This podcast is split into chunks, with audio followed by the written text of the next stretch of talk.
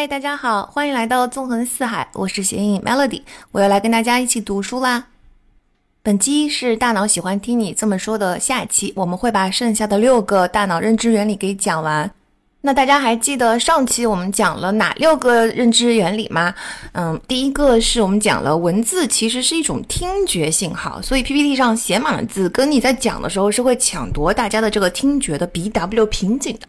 第二点呢，我们讲了感觉整合是一个整体大于部分之和的过程。图文并茂的时候呢，并不是图片加上文字两个东西的和这种效果，而是产生了比它更大的一种生态反应的效果。第三点呢，我们讲记忆中其实一直在不停的嵌入位置信息，这就是为什么记忆宫殿能成为一个非常强有力的记忆的工具。大家也可以根据这个原理来改善我们的记忆。比如说读一篇文章的时候，如果我们能够在脑中构建起一个位置的地图，把信息放在不同的地方，其实我们就更容易想起所有的细节。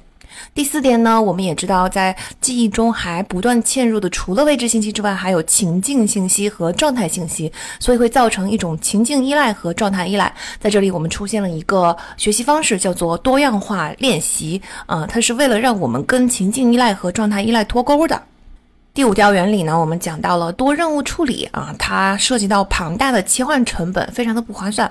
第六个呢，我是我非常个人非常喜欢的一个原理，是组块和交错练习，也就是组块是刻意练习的结果，交错练习呢是为了打破刻意练习，防止意外组块。嗯，那以上就是我们上期讲的六个原理了。那接下来就要给大家讲今天的六个原理喽。其中第一个原理呢，叫做嗯，犯错误这件事情是怎么帮助我们修正大脑里的地图的？嗯，其实我本人是觉得我们的文化中有一个非常糟糕的风气，就是非常害怕和抗拒犯错。比如说在我们的学习上，因为犯错就是分数低嘛，就跟 given 我们现在这个教育体系。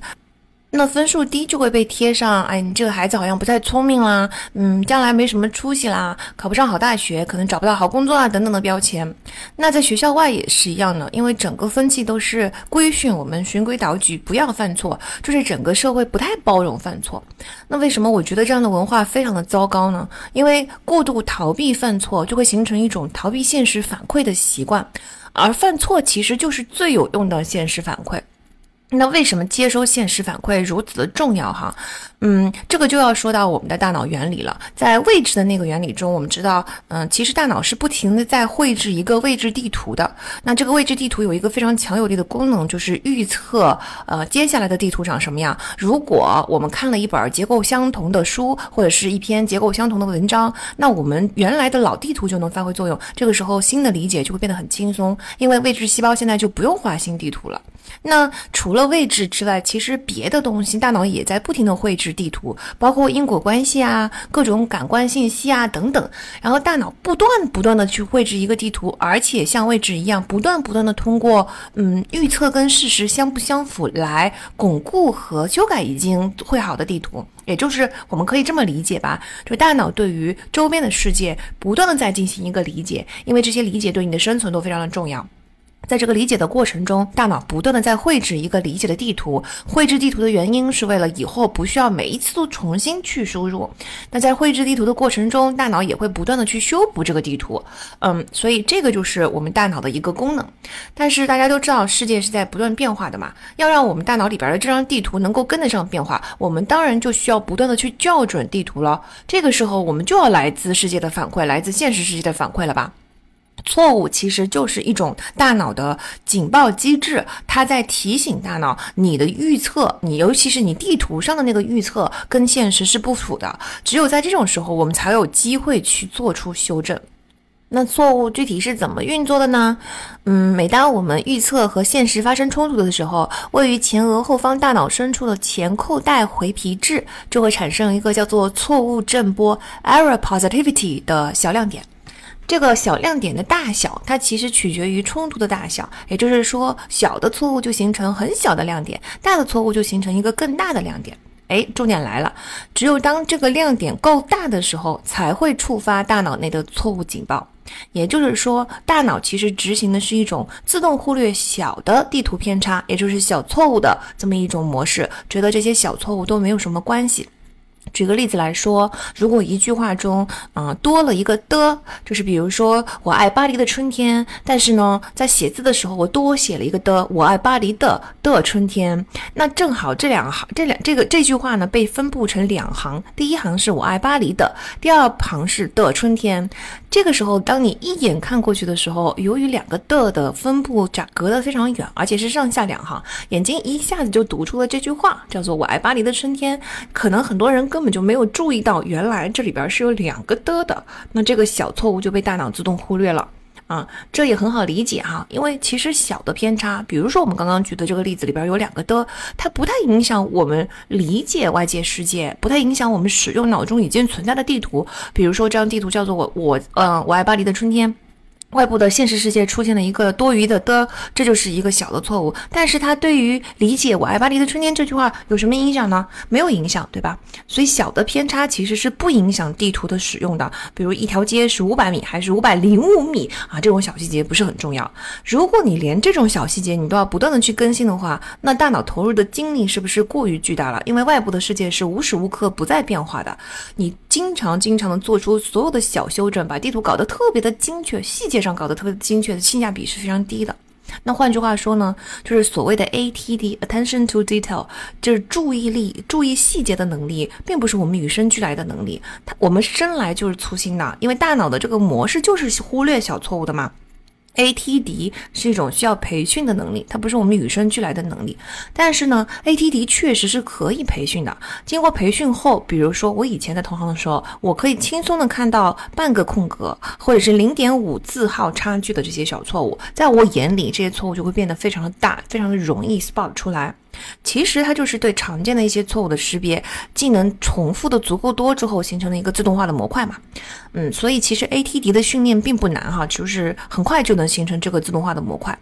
那我们也可以说 ATD 是一种刻意练习，正因为它是一种刻意练习，以及是一种组好的自动化的模块，它就是无法迁移啊。比如说我能在投行的时候看到投行做 book 上的小错误，但是。离开同行到别的地方，我就不如同行这么嗯容易迁移了。可能有些跟同行相似的东西，比如说啊，你的夜间页边距啦，啊，你的这个行距啦，字号是大小多少啦，这些都是跟同行的任务很相近的地方，我是可以迁移的，因为是几乎是同一个任务。但是嗯，跟行业相关的别的细节，这就是完全不可迁移的了。我在一个行业的 ATD 是不可能迁移到另外一个行业去的。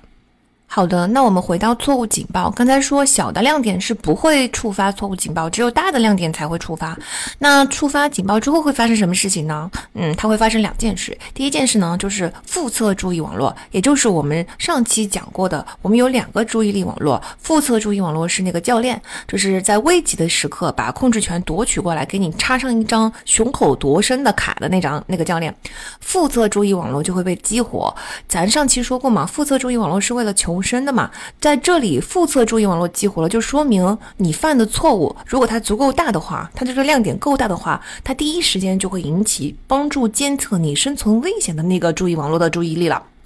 第二，身体和大脑就会慢下来，心率降低，呼吸变慢，任何储存在前额皮质中的信息都会丢失。就是当你犯错误的时候，可能有些同学会有这样的体验：错误的当下，突然之间那一瞬间，大脑里边是有一很很短暂的一片空白。那是因为在你犯突然意识到犯错的时候，你所有的注意力都在这个错误上，脑中当时存的所有的信息，其他的信息全都丢失了。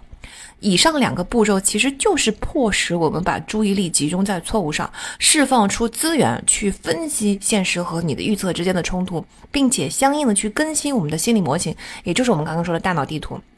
这就是为什么大多数人在犯错后会变得高度敏感、高度专注。嗯，高度专注，当然我们就完全只注意这个错误了，没有看到别的东西。高度敏感有时候会让我们感觉到全世界都知道我犯了一个这么大的错误，然后自己就特别的尴尬和羞耻，恨不得挖个坑给自己埋起来。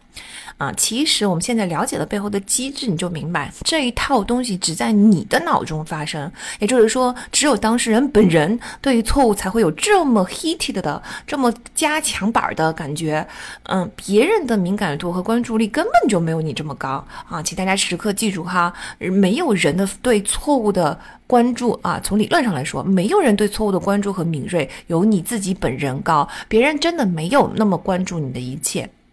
好，那错误警报拉响之后的下一步是什么呢？对付错误警报呢，我们会有两种反应。第一种反应就是好的反应，是专注在错误上。那么在这个时候，贯穿大脑的沟通信号就会变成西塔波啊，这意味着你的大脑在吸收新的信息，更新你的心理模式。也就是说，西塔波的出现意味着我们的大脑正在从错误中学习。嗯，同一时间处理奖赏的大脑区域的活动减少，引导注意力集中的大脑区域的活动增加。那也就是说，犯错之后，你的专注力不会专注在成功奖赏啊上，而是专注在发现更多的错误，进一步调整自己的心理模型啊。我们慢下来再说一下哈，就是嗯，你的注意力的大脑区域激活了，那我们就是注意力激活了嘛。同一时间，奖赏的区域活动减少了，那就是说我们的注意力并不放在。奖赏上，它放在什么地方呢？啊，放在刚才所说的这个错误上。嗯，这就是我们好的一个反应，就是我们的注意力刷一下就来到了错误，然后分析错误，分析冲突，更新地图，并且试图发现进一步的错误。这就是非常有效的地图更新的一个过程。第二种反应当然就是完全相反的反应，是我们会忽略错误。这个时候，大脑里边的脑电波这个通信信号就不是西塔波了，而会变成贝塔波。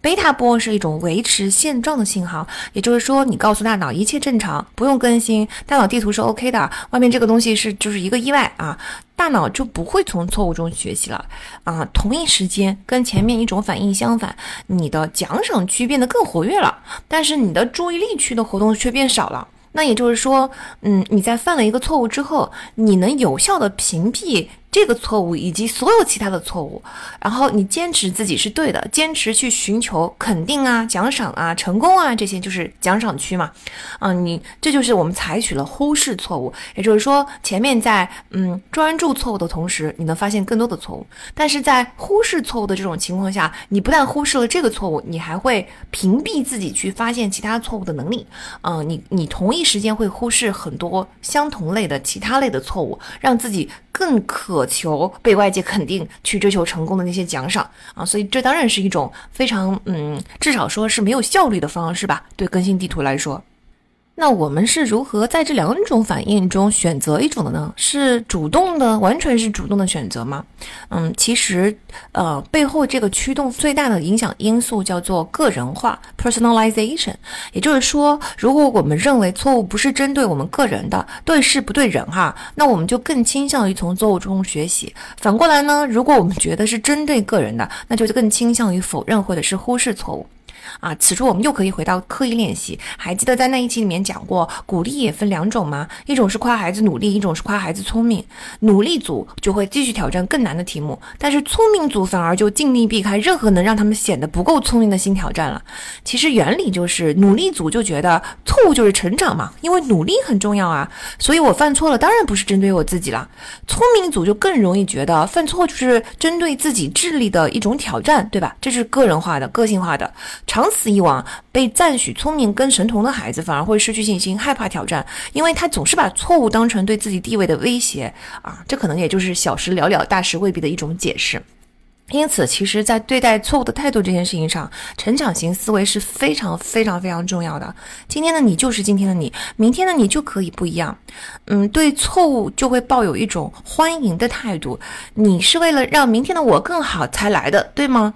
嗯，如果是反过来固定型的思维，觉得人生本来就是这样，我就是这样，我就是不会变的，那你当然会把错误当成是威胁现有地位的东西了，因为我任何犯错都是在挑战你这个人，因为你是不会变的，你是不会变的，就意味着你现在错了，你以后还会继续错的，在这种时候就是对你个人的一种否定，对吧？那就更不容易成长了。嗯，成长其实是有很强的复利效应的，时间一长，这两种思维的差距就会越拉越大。所以在对待错误的时候，真的就是成长型思维是非常非常重要的。从现在开始，让我们一起改变对错误的态度。嗯，希望我们以后对着错误都像刚才说的那样，你是为了让明天的我更好才来的，对吗？这种态度上的区别以及思维方式的区别所滚出来的复利拉开的差距，就是我其实一直鼓励我的学员不要跟嗯我抱怨错误率高，就是大家一旦跟我说啊我现在很焦虑，为什么？因为我的错误率很高。我说那这个思维就错了，呃，你不错误率高和不低其实完全没有关系，错误率高就代表着你有很多的机会去修正你的地图，你把地图全修正了不就行了吗？错误率高这件事情本身有什么关系呢？不要总被错误率所打击到。嗯，如果被错误率打击到，就说明这件事情对你来说有一点 take it personal 了，就是觉得受到的挫折和错误是对自己个人的一种否定。一旦产生这种情绪，咱刚才不就解释过了吗？在这种情绪在脑中引起的反应，就是会倾向于去忽略错误啊，然后寻求更大的成功。在这个时候，你你寻求成功的这种渴望下，你又会不断的重新做错，因为你的能力不会因为你的否认而改变的嘛。那你看到更多的错。错误涌过来的时候，你就会变得更加焦虑，因为它跟你的心理预期差别更大了，啊，这就是一个恶性循环。嗯，其实更应该关注的是，嗯，接受现实。每天都应该问自己：我有没有用正确的态度来对待现实给我的反馈呢？我有没有把精力全部都用在不断的校准我的地图上呢？因为如果我否认这个错误，忽视这个错误，在心理上觉得很不开心的话，那其实地图都没有得到更新啊。我唯一能让地图得到更新的方式就是：OK，错误来了，很好，这是一个信号，然后根据这个信号，我修改我的地图，对吧？你越早接受，嗯，你的 gap 比你预想的深，也就是说，你的对自己的预期跟现实是不符的这件事情，你越早能接受，你就越早能够填上这两者之间的鸿沟啊，越早能更新地图完毕。那我们从错误中学习，一共会经历四个阶段。第一个阶段最重要，其实它叫意识，就是你首先必须一定要意识到错误，你才能够开始修正。忽略跟否认绝对是不行的。所以其实前面的原理都在为了说明，啊，对待错误，一个错误是一个非常宝贵的来自现实的反馈，你一定要先意识到它，给予它足够的重视，这个时候脑子里边的那个警报系统它才会运行啊。如果你忽视了它，就把警报关掉了，那么这个错误不就浪费掉了吗？因为你是没有任何改变的呀，你没有任何改变，下一次错误一定会重新来的呀，那这个错误就会很浪费了。在学习的初期呢，这种对错误的意识，其实很多时候仰赖于老师和有经验的前辈。嗯，如果是生活中，我觉得那我们就要仰赖于朋友和身边人的反馈了。所以，愿意给出真诚反馈的朋友是非常难得的。啊，从错误中学习的第二个阶段叫做分类，啊，就是对错误进行分类，有助于我们识别出错误的形式和原因。啊，这也是为什么我我经常对我的学员说，你知道在这里错还不止，你必须要把这个错误给我归到八大考点中去。如果你归不进去，就说明你没有把握掌握；如果你真的实在归不进去，就说明它不是我们要考的点。所以呢，所有的考点必须一层一层的给我归到一个考点下面去，这不就符？和科学家在这里说的，嗯，第二步一定要对错误进行分类吗？可见，虽然我们不了解背后的呃大脑原理，但是这件事情是怎么运作的，其实我们在平常生活中学习中也是能够观察到的。在分类中出现的一个问题呢，就是大家一定要注意，不要太依赖分类。嗯，这也是我经常碰到我的学员的一个问题，就是大家希望大家知道分类很重要，但是希望能够无脑的分类好，然后喂到嘴边。嗯，没有自己的分析思考就不叫学习了。在我们已经学过了刻意练习，学过了笔记系统，学过了这么多的大脑原理的线下，我们已经知道，如果不用自己的话重新说一遍，没有这个过程中自己的投入和努力的话，那这个学习的效果率是非常差。差的，所以分类这件事情虽然很有帮助，但是我们不能不由自主的被动接受，我们还是要主动的去进行这个分类的过程。也就是说，我看到这个错误，我得自己主动的知道，OK，它放在哪哪些分类中，嗯，给给予你的帮助是应该告诉你一共有哪几个分类，解释给你听这些分类大概都是什么样的，然后可以帮助你自己去选择那个分类，对吧？但咱们不要太过于依赖分类哈。后面两步就很好理解了。第三步是纠正，第四步是自主。纠正当然就是需要知识，也需要大量的练习。自主就是当你纠正了这个错误的时候，你可以做好准备去探索到有前人没有遇到过的错误，你自己也没有遇到过，别人也没有遇到过。但是由于你有了修正错误的经验，你可以自主的去探索新的东西、新的领域啊。这就是我们从错误中学习的四个阶段。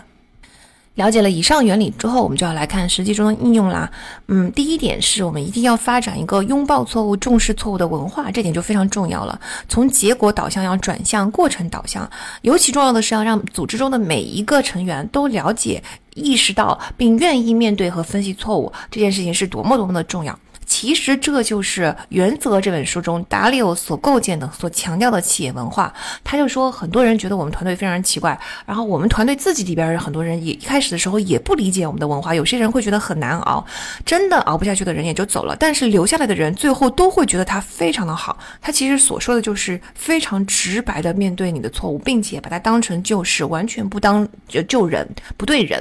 啊。当你理解到对事不对人的时候，这件事情就慢慢的从很。难难受，很尴尬，很难为情，很羞耻，慢慢慢慢变成 OK。我现在又接收到了一个信号，我的工作又可以更上一层楼，像滚雪球一样，复利滚动出的差距就会很大。还有一个很重要的角度呢，是只有在这种文化中，只有在大家都认为错误其实是至少某种程度上是一件很好的事情，是必须的事情吧，是必要的，能够帮助我们修正的事情的时候，人才会有足够的好奇心。在一个非常害怕错误、循规蹈矩的文化下，其实人好奇心是会被压抑的，因为你越好奇，越容易犯错，对吧？好奇心其实是让我们出发去填补预测和现实差距的一个强大的驱动力。啊，就更具体的说，就是说。如果我这个问题答错了，哎，那正确的答案是啥呢？啊，没有这个好奇心，我们就不会有这个动力去填补其认知上的差距了嘛。这就是我们的第一点，就是在现实中的应用，一定要去发展出这个好的文化。第二点呢，既然我们现在已经知道了错误警报的原理，那我们就可以利用这个原理来进行学习嘛。嗯，你看啊，如果我们没有错误警报，那再接收到一个新的信息，这个时候信息其实就是一个独立的新的信息，它不会跟嗯更新我们的地图这件事情联系在一起。但是呢，如果我们是先犯错，有了这个错误警报，然后我们再补充到了一个新的信息，这个时候根据刚才的错误警报原理，咱们的奖赏区不活跃了，注意力极度升高了，对于错误非常的敏锐了。这个时候你还可以把它补充到原来的那个地图上。这个时候，你的学习效果是不是就比原来那个学习效果好太多了呀？所以呢，我们可以先测试，哪怕是我们从来没有学过的东西，你也可以先做测试。这个原理我们在刻意练习里边也说到过吧？就是有好多个组啊，其中一个组是不断的进行考试，然后其他的组是进行了一些学习啊。但是考试组的成绩会比其他的学习方法会好很多。其实，在很多其他的认知科学书里边也不断的提到这个原理。但是我觉得没有一本书的解释有现在这个错误原理这么的清晰啊，是因为你在考试的时候犯了更多的错误，然后呢，这个错误引起了大脑中的一整个错误警报的流程，然后大脑调用了注意力的资源来帮助你去补充这个信息，以及大脑调用了好奇心的这个资源来帮助你去得到更大的驱动力，找到答案，所以学习效果才会更好的呀。举个例子来说哈，作者其实在书中很前面就问过，说好，请问人的感官一共有几种呢？大家是不是跟我一样觉得是有五感嘛？啊，视觉、听觉、嗅觉、味觉、触觉。然后在讲完这一章的原理之后，作者揭晓了正确的答案，说，哎，不是五种哦，是十六种啊。除了刚才的五感之外，我们还有痛觉、平衡感觉、关节知觉、运动感觉。热感觉，以及对血压、血氧含量、脑脊液酸碱度、口渴、饥饿和肺部膨胀的感觉。哎，最后这个肺部膨胀就是我们跑步的时候 跑得气喘吁吁，嗯，肺部快要爆炸的那个感觉。那确实也是一种跟无感信号好像没有关系的感觉哈。你看，是不是犯错之后就会有一种好奇心？哎，不是五种吗？然后得到答案之后，你就会觉得像填平了你的呃地图上的这个勾，说哦，知道了，原来是这样的。这个学习效果呢，那就肯定比你上来就学习一个枯燥的知识点，说人体一共有十六种知觉，嗯，第一种是视觉，第二种是八八八八八，一直讲到第十六种，比这种枯燥的学习效果肯定好多了吧？嗯，所以再说一遍哦，我们一定要改变对错误的看法，要欢迎它，要利用它，产生好奇心啊！不是这个答案吗？哎，我那到底是哪里犯了错呢？我觉得应该是啊。哎，那我是我那大脑中的什么自动化的组块出了错，让我犯了错呢？哎，这个题目是怎么设计的？它是怎么骗到我的呢？这些全都非常有意思啊！大家一定要激发自己的好奇心啊！你会想说：天哪，题目还能这么出呢？天哪，这个出题的人在背后原来是这么坑我的呢？有了这种好奇心，有了刚才这些非常有趣的情绪，其实我们的学习效果就会显著的更好。嗯，大家可以想一想嘛，你要是。都预测到了，然后事实确实也完全像你预测那样展开。这个世界有什么意思？生活有什么意思？不无聊死了。嗯，经常出现不符合你预测的事情才有趣啊，对吗？所以从我们心里面虽然真的也好像总觉得不喜欢错误，但你换一个角度想，错误就是这个世界永远在发生一些新奇的、不符合你大脑预测的事情。这个机制本身的存在是非常美好的，它才能够让我们的人生变得非常的精彩啊。第三个在现实中的应用呢，是告诉我们反馈为什么非常的重要。前面说过，错误的亮点只有够大的时候，才会引起错误警报，我们才能够启动从错误中学习，也就是大脑中会发生 theta 波的这个过程。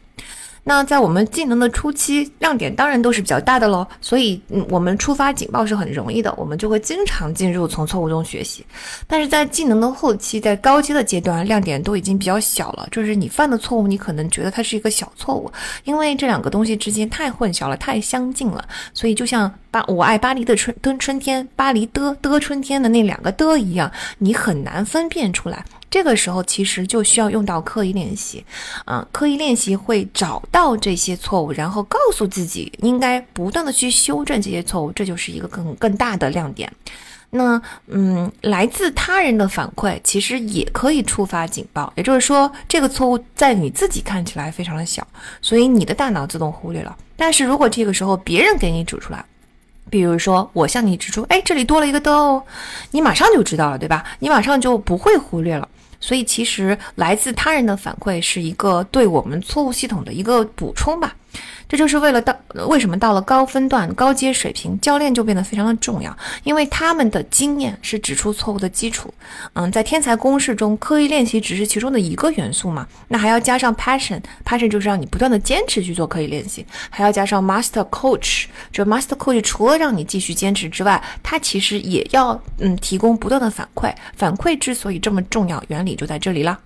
好，我们对今天的第一个原理，也就是我们的第七个原理来做一个小总结。那就是说，嗯，我觉得勇敢是一颗北极星，就是勇敢其实是一种非常非常重要的价值观。大家不要觉得勇敢这件事情是我们下意识就能做到的，它其实需要我们拿出很大的。力气和勇气和坚定的决心去做到，啊，勇敢也不是碰到危险的时候我一定要冲上去，有时候这样的话是很不理智的。其实我觉得在我们日常生活中最大的勇敢就体现在永远都要推动自己面对来自现实的反馈。你知道这没有选择，你要直面来自现实的反馈，无论它是以什么样的形式出现的，大多数时候它是以错误的形式出现的。那我们就要扭转对错误的看法，它是来提醒我们的，它是来帮我们的明天。过得更好的，嗯，对我们来说，最好的方案就是赶紧接受填平 gap。长此以往，不但会帮我们避免以后更大的损失，并且复利会滚出我们和那些只接受一部分错误的人之间的巨大差距。接下来我们要讲第八个原理啦，啊，它叫做回忆中什么是最关键的呢？那就是调取。嗯，在潜意识那一期，其实我们已经解释过了，记忆分两步，存储和获取，其中获取才是最关键的能力。其实，在这本书中，他说记忆严格来讲要分三步，第一步是编码，然后才是存储跟获取。啊，前面说的这个情境依赖呀、状态依赖呀、方位信息啊，其实都是不断编码到记忆中的内容。但原理是一样的，无论你是两步还是三步，对我们来说，增强记忆最关键的一步就都是调取最后一步。调取其实是一种建设性的行为。头两步的编码和存储呢，就好像在脑子里面放了一个东西，然后呢，我建了一条路通往这个记忆。那你目的地已经在脑子里了，路也有了，那你不需要重复的去编码跟储存啊。也就是说，如果你去一个储藏室把一个东西放进去了，然后就完成了呀，你不需要反复的放，反复的放，因为它已经在里面了嘛。那你现在要做的是，我要记住啊，今天放了这个东西，以及我以后怎么才能够回来这个储藏室，记住这一格储藏在哪儿，然后还可以把它拿出来呢？也就是说，通往这个目的地的路必须非常的顺畅，一下就可以到达目的地，让路径顺畅的这个过程就是调取。但很像前面交错练习的部分，我们说技能的调取、存放、返还，调取、存放、返还啊，这么不断的重复下去，调取的越多，调取就越容易。记忆也是如此。你调取的次数越多，你就越容易调取。这就是为什么输出是学习的重要部分，因为你每一次输出都是在调取啊。这是一个非常非常非常重要的思维转变，就是记忆对于学习来说才是最最最关键的一个组成部分，而调取对记忆来说才是最最最关键的一个组成部分。那当我们试图加深记忆的时候呢，有三种调取方式供我们选择。第一种是回顾，第二种是识别，第三种是回忆。我们先来看看回顾。回顾就是重新看一遍同样的信息，其实也就是重复编码跟储存嘛。啊，我们刚才说过了，在记忆的三步中，其实对前两步的要求真的不高，你只要编码一次，储存一次，信息就可以进入你的大脑变成记忆了。比如我举个例子来说，你的初恋经历发生的一些场景，其实它就只编码了一次，存储了一次，对吧？它不是不断的去重新 relive 的那个场景吧？但这些记忆经历多年都还栩栩如生。可见，其实编码跟存储有时候只要一次就够了，这个记忆一次也能够得到非常非常强的加强。那这些记忆是怎么加强的呢？是看你调取了多少次。由于初恋的记忆非常的美好，所以它其实经常被触发，经常想起。在当下谈初恋的那个恋爱的时候，你可能经常想起这些甜蜜的瞬间。以后在人生中不断的碰到相熟的场景的时候，都会触发这一段记忆。所以，其实，在你无意识间，你这段。记忆已经被调取了无数次了，这就是为什么初恋的记忆会栩栩如生啊，并不仅仅是因为当时的那个记忆本身带着带着非常强大的情绪，也不是因为你当时怎么怎么地把它存的特别的厉害了。既然如此，我们就知道回顾其实效果是不好的，因为回顾几乎不涉及到调取的这个锻炼嘛，我们只是一遍一遍的在编码跟存储。嗯，同理呢，开卷考试其实对于学习的知识是没有用的，因为开卷考试也没有调取的过程。当然，如果我们考试的目的是为了在一众资料中迅速的找到你想要的资料，那开卷考试是 OK 的。可是呢，现在这个电脑时代可以搜索的情况下，这也没有必要，是吧？你想要把这个知识装到你自己的脑子里面，随时备用，那就不能开卷考试了。那第二种方法呢是识别，识别就是给你几个选项，选择题。比如说问你德国的首都是哪个城市，三个选择：慕尼黑、汉堡、柏林。在这种情况下呢，大脑当然开始调取嘛，但是这种调取非常的简单，非常的这个有局限，它只是把这三个答案相关的东西调取出来而已，因为你已经给他啦，对吧？那你就不用自己调取了。那我就在这三个调出来的东西中对比一下啊，这到底德国的首都是哪一个呢？是慕尼黑吗？嗯，好像跟慕尼黑相关的这个知识跟我的问题匹配不起来啊。是汉堡吗？啊，好像跟汉堡相关的这些关联，只是这种感觉，整个打包的这种感觉，好像跟这个问题好像也不相符。是柏林吗？诶。叮咚，我觉得是啊，这个脑子里面调取出来的知识跟这个问题 match 上了，好，这个就是识别的有限的一种调取的方式。嗯，如果说我们只是想让大家进行识别，就好像如果开证考只是为了大家更快的找到资料，那我们可以采用这种方式。比如说，你只是想让人家把苹果的 logo 从其他的 logo 中区分开来，那其实你不需要他记住细节，你就把所有的 logo 放在一起说，这个是苹果的，那个是其他的就可以了。啊，但是呢，识别你只能快速的识别出这个是那个不是哦。如果我开始问你细节，比如说苹果的那个叶片，它是在左边还是右边？苹果咬的那一口，它是在左边还是右边？它咬的是多多大？这些细节你就回答不出来了。第三种方法就是回忆，那只有在你真正的进行自主回忆的时候，调用这件事情才会被训练到极致。此时已经没有任何外界的提示了，没有给你三个选项了，所以大脑现在要努力的去找线索。那一个信息进入大脑的时候，它通常都不是一个独立的信息哈，因为独立的碎片信息往往是完全记不住的。你要记住的信息都是被纳入了原有的网络信息网络，所以自主回忆呢，就是从某个线索开始，在这张关联网上去找啊，比如说跟德国首都相关的联想，你可能是从德国这个词开始联想，德国音乐，我听过的德国音乐，哎，它有句歌词，哎，它是不是里边提到了这个什么城市？或者说德国啤酒啊，德国啤酒这个事情，它是不是在哪个？首都城市啊，这个啤酒是不是？我记得是首都酿造的。那那个首都叫啥呢？或者是德国电影，或者是德国节日等等等等，甚至可能跟德国无关。反正呢，就是关于德国首都这个问题，所有你关联的东西，你就要开始苦苦的思索，一个又一个的线索，你希望能够找到一个线索，能够把那个答案给调出来。那咱们上次也说过嘛，位置信息、情境信息、状态信息其实都是线索，关联信息也是线索。大脑真的就永远都是靠线索才能够把记忆从不同的地方给调取出来，拼接完整的。啊好，在这个过程中，整个跟德国或者是首都、德国首都相关的联想全部被激活了，所有激活的记忆串联在一起，就像一曲交响乐一样被奏响。然后在这个交响乐，我整个交响乐被奏响的同时，我们终于找到了答案。哦，柏林。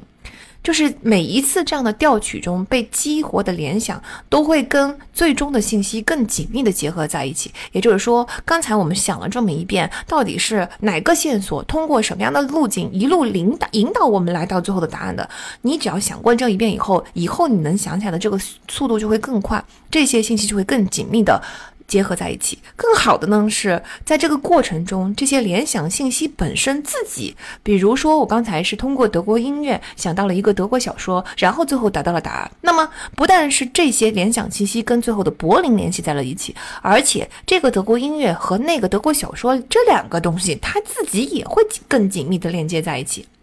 也就是说，这一整张大线索的大网上，每一个元素彼此跟彼此之间，它的连接都会更加的紧密。那你在这样网上调取任何一个内容，而不是仅仅是刚才说的柏林的那一个答案的内容，你都会觉得越来越深刻，越来越容易，下次调取的就越来越快了。这就是回忆的好处。那这个大脑机制对我们就有两个启示了。第一个启示是，为什么书读的越多，就越容易记住新的信息呢？其实你书读的越多，其实整个速度越快。比如说，一开始你一年看十本书，你可能觉得很吃力；你一年看二十本书，你好像觉得比十本书好像也没有多费多少功夫。等到你突然之间突破一年看五十本书，甚至你一年看到七十本书的时候，这个时候你会发现，怎么好像读书越来越轻松了呢？啊，它不是一种错觉，它其实就是一种原理，因为这个时候。你的网络越来越大了。新的信息能够非常容易在里边找到关联，你的线索非常非常的多。比如说，你读一本大脑神经学的书，跟你读上十本；比如说，你听了一期刻意练习的节目，跟跟你听完上一期和这一期关于认知原理的节目，嗯，以及你关于笔记的节目，把所有的节目都串联在一起听的时候，你的线索就非常多，调取起来当然就更容易啦。而且书读的多了，以前的知识在新的书中是不是也重复的出现？虽然它重复出现，我们是重复看到，但是。它不可能每次出现都一样嘛？这个时候是不是就有多样化的练习？就是脱离了情境了，脱钩了。再加上有些时候你看到它，你并不是重新 review 一遍这么简单，而是我突然之间被这个关键词触发了关于以前读到相关的东西的回忆。那这个时候是不是也是一次调取呢？比如潜水背单词的那个例子，就上期节目我们讲过的，我就在不同的书上很多地方都读到过。我每次读到这个例子，我一看它一眼，我后面的东西就不用读了，我马上就调取出了上一次看到这个实验的那本书的相关知识，或者我脑子里面跟这个实验相关联的所有的知识。当我又调取了一遍的时候，这张网上的所有的材材料又变得更加的紧密。啊，所以这就是你书读的越多，你阅读到后期会越来越轻松。其实真的到现在为止，都还有很多的听友陆续的问我，为什么你有这么多的时间，每周看一本书还能做播客呢？其我的速度真的可能是基于已经读过很多这个领域的书的基础上，确实会更快的。第二个启示很类似啊，就是为什么输出越多越容易理解和记住一个信息呢？前面说过了嘛，因为输出也是在不断的建立新的联想和关联。你组织输出的语言本身其实就是把相关的信息用一种逻辑的方式捏在一起表达出来嘛。换句话说，就是用你自己的语言来表达，这本身就是一种重新创建跟你想说的那个知识点相关的联想网络的过程。呃，我想用什么样的话把它说出来呢？那说出来的这些话是不是都是跟它相关的网络里面的东西呢？如果我还要结合实践中的例子，那我是不是就在扩充和巩固这个联想网络呢？如果我每一次讲的时候都有一些新的灵感出来了，或者我嗯扩充进了新的例子，那我是不是输出的越多，我这个网络就越大？我网络越大，我里边的线索就越多，线索越多，我下一次讲起来的时候，我就更容易组织呢？嗯，更容易组合出新的方案。所以这个就是为什么输出的越多，其实你就会下一次的输。出就会越容易，而且你越容易记住一个信息。知道了记忆中最重要的就是调取这个原理之后，我们看看现实中的应用。我觉得第一个应用最重要的就是我们一定要先知道什么样的复习方法是有效的，什么样的复习方法是无效的。现在我们知道调取是记忆的关键嘛？那我们要让学习这件事情，学习其实跟记忆基本上可以等同在一起。那你学习这件事情想要变得更高效，我们就要多练习调取这件事。好，呃，我们明白了这一点，再看看我们被教育出来的学习方式，就会明白我们以前前的那些学习习惯里边有很多是多么的低效。比如说，大家都习惯不断的重复去回顾课课本和笔记。这不就是前面说了三种调取方式中最低效的回顾的那一种吗？而且还有很多同学喜欢一次性的把笔记做全做好，力求以后不再回来做笔记，然后就不断的去看那个笔记和看那个之前的课本，呃，以及很多同学会经常说，能不能把整个播客的文字版给我，然后我希望能够从头到尾自己再看一遍。这个其实。总体来说，不是最有效的学习方式。最有效的学习方式是调取，对吗？所以呢，其实不是光看课本，也不是看详细的笔记，而是要不断的重新你自己做笔记。因为当你用自己的语言做笔记的时候，它就是一种调取啊。而且笔记呢，也不是一次性完成的事情。在笔记的那一期，我们也说过，笔记必须要不断的进行蒸馏 （distill），到最后你要变得越来越少，越来越少。每一个过程，其实笔记这个东西不是用来看的。笔记这个东西是用来不断的重做的。当你每重做一次的时候，你都练习到了调取。已经每每重做的一次的时候，其实都是打破这些信息，再重新组合，把它变成一个更加有效的网络。你把这个笔记不断的 distill 到最后的时候，到最后你再去回顾它，其实你。都不是我们刚才所说的传统意义上的回顾，而是由于你已经经经历了这么多次，下次你只要一看到这个笔记上的一个关键词，它就变成了一个线索，调取出了你整个记忆网络啊。所以到最后的关头，你那些很 mature 的、很成熟的 notes，你再去所谓的回顾它，都不是真的回顾，它也是一种调取，它是一种关键词调取。再比如说，我们总是在学习了很多很多的东西之后再去记忆。比如说，我希望能够把一本书都看完，或者说，我希望能够把这个整个东西做完。就是我们其实学习的内容总是累积了很多之后，我们才会说，那我们再来背诵一遍。此时要调取的东西是不是已经特别的多了？我们既然知道我们的复习是要由调取组成的，那其实你不要给自己的每一次调取任务搞得这么大嘛。如果任务太大，你调取失败的话，你就会很受挫，很受挫，你就不会坚持，不会坚持，这个整个任务就失败了。所以其实我们经常要让我们说，该调取的时候就调取，尽早调取，尽早调取呢，你就尽早在脑中开始构建一个小的网络，然后下一次调取呢，就会在这个新的网呃原来的网络上增加一个新。的网络啊，这个过程是不是就比我们啊一次性一口气吃成个胖子，然后再调取要好很多啊？还有呢，我们总是习惯说，作为一个学习者，我们不能输出，因为我还没学会嘛，我刚刚才开始在学，嗯，但其实我们现在知道了，输出才是调取最灵活、最好的训练方式。所以，哪怕你是一个初学者，那又怎么样呢？你学到、你听到的任何消息，你都可以对外输出啊。只不过我们不用当成专家的身份，我们本来就是一种分享的身份啊。包括我现在做这些播客，不也是啊，把我自己的解。读和我读到的书跟你们做分享吗？我觉得我们对“输出”这个词要重新理解一下，它不是一个居高临下的，只能由权威人士和专家做出的，它就是一种真诚的分享，就是一种跟别人的讨论，就是甚至是哪怕你觉得啊，我不知道这个东西，我问一下你，就是一种互相对谈，它就是它都是一种输出。但凡是你用试图用自己的语言，试图把一个东西说清楚啊，哪怕你说啊，我不知道我说的对不对，好，我最近在一本书上看到的是这样子的，就哪怕是这种模式，它其实也。是一种输出啊，那这种输出就是最有效的学习方式。所以呢，其实我们真正的学有效的学习，就是跟我们刚才所说的那些我们以前被教育的啊错误的学习习惯相反。首先呢，我们应该是啊会不要去老是去回顾笔记、回顾课本，我们应该多做自己去做笔记，用自己的语言。然后应该在做笔记的时候，做笔记就是一个记住哈，做笔记不是为了做出来那笔记的东西，做笔记是为了。把它当成最终提炼成一个线索，然后这个线索能够帮助我们尽快的把一个很大的组块、一个很大的网络的东西给想起来。那其次呢，我们其实每看一章书的时候，都应该先做一个调取。第一章看完了就调取第一章，然后看第二章。看完第二章以后，我们就调取第一章跟第二章一起回顾一下啊，前两章说了些什么事情。那我们形成这个习惯之后，当你读完一本书的最后一章，其实前几章的内容已经调取了很多遍了。这个时候，你其实是一一步一步的啊。编织了一个网络，虽然整个书的网络编出来会很大，但是你是一张一张的编的，所以在这个，而且你是先编了第一章稳固了之后再编了第二章，所以其实这整个过程就会让看书的输入的效率会提高很多。第三呢，就是我们要不断的输出，嗯，在我们新的学习方法里边，大家有没有注意到，它不但使用了我们说的记忆中最重要的是训练调取。而且它呼应了上一个原理里边说的，错误是来自现实最好的反馈。当你不停的去调取，甚至在你很生疏的时候就已经努力的去调取的时候呢，你一定会发现你调取的东西跟书上看的东西是不完全一致的。调取完毕了以后，你核验一下，这不就是一个，哎，我先犯个错，然后我通过错误发现说，哦，原来 gap 在这儿呢，啊，原来我没有想起来的东西是在这儿呢，啊，这个过程是不是让学习就又？更加有效了。你看，我们说的这个十二个认知原理的好处就是它可以叠加使用啊，它不是只能一次性用一个呀。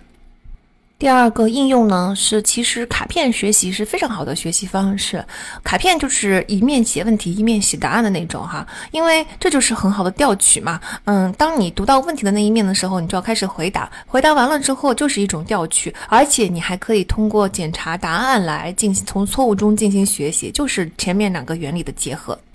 嗯，很多美剧、校园美剧中，你们都会经常见到学霸会准备了很多的卡片，然后有很多的情节都是在考前，要不然就两个闺蜜，要不然就是青春期的少男少女啊，在主角之一的卧室进行卡片的这个复习啊，所以其实卡片学习是非常常见的一个学习的辅助手段。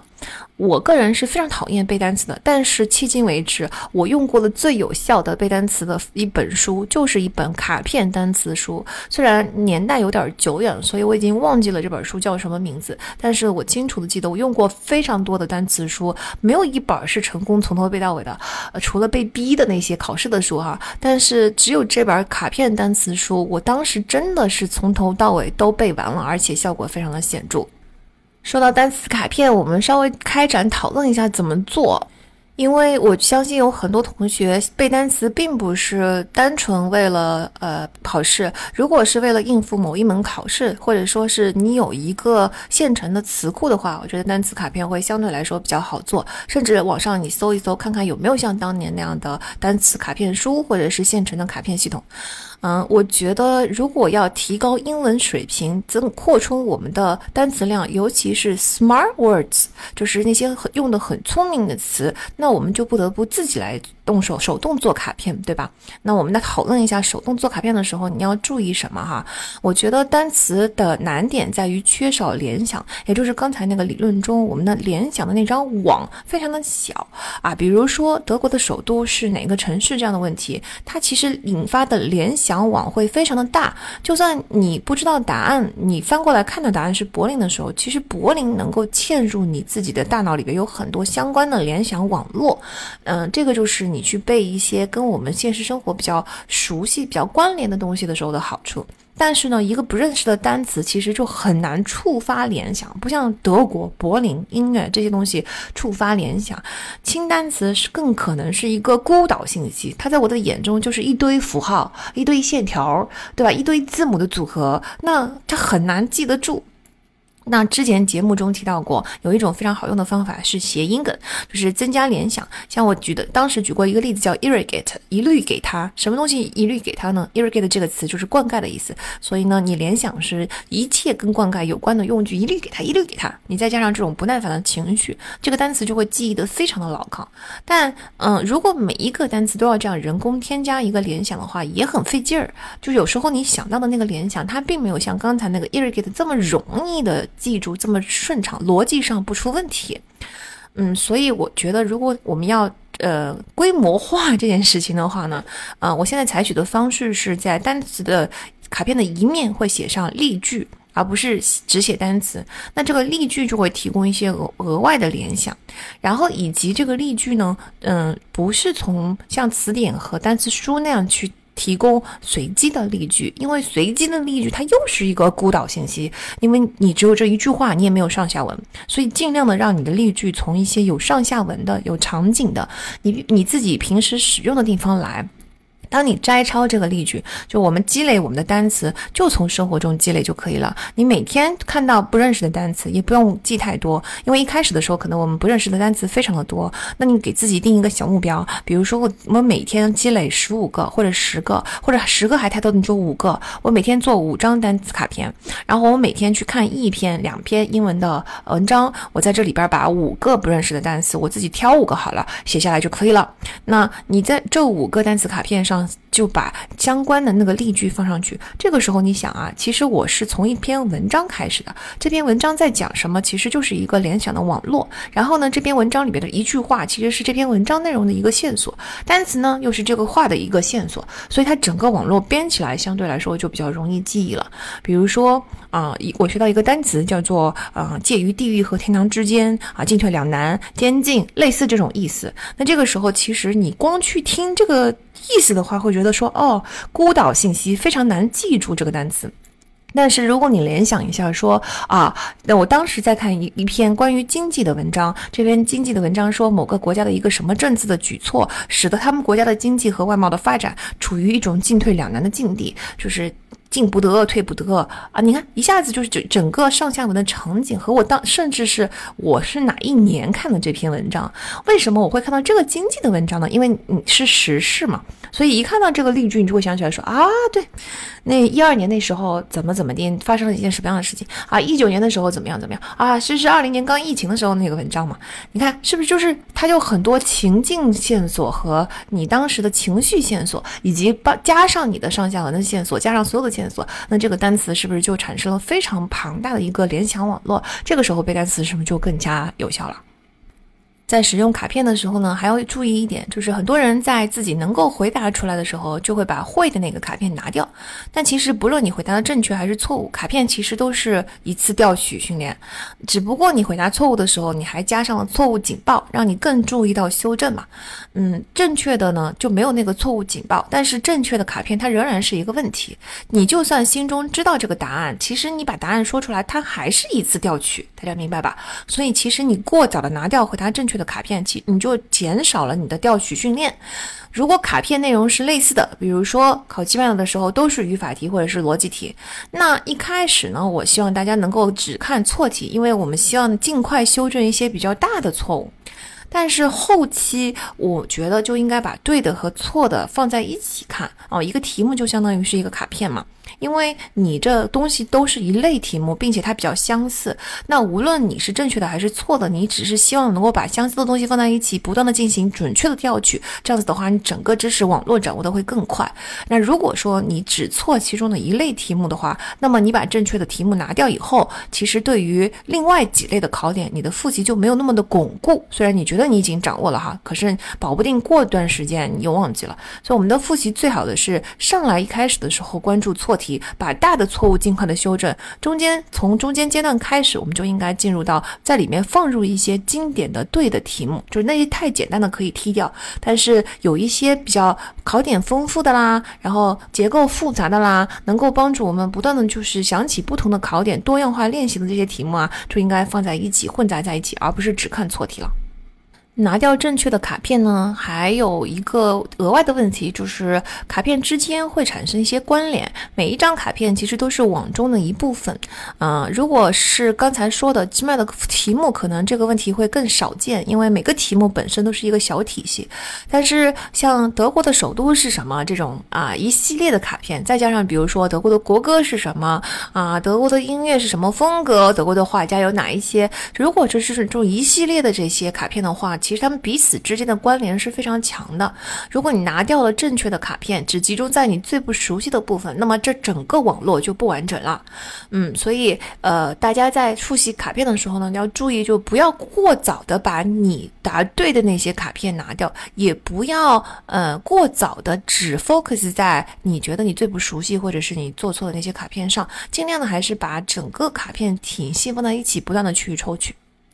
第三个现实中的应用呢，叫做舌尖效应 （tip of the tongue effect），就是话到嘴边就是不知道怎么说，那个词儿就是想不起来啊，这个叫舌尖效应。这是怎么回事呢？其实就是你已经找对了线索，这些线索已经引导你找到了这个词儿，但是呢，最后一环没有成功，记忆没有被全部导出，你已经很接近你的目的地了，就是你最后那一小段你没有办法跨过去。这个时候哈，我们通常就会转入到识别模式。前面说过三个模式嘛，前面我们是回忆模式，就是。拼命的想，这就这个词儿是啥来着？想不起来呢，我们就进入识别。什么叫识别呢？就是一直在讲，啊，就是那个啊，就是他演过那个什么呀，那个最近那部剧呀，他在里边演一个那啥，就是这种。你看，虽然你没有给出特别多的信息，但其实你是希望别人能够。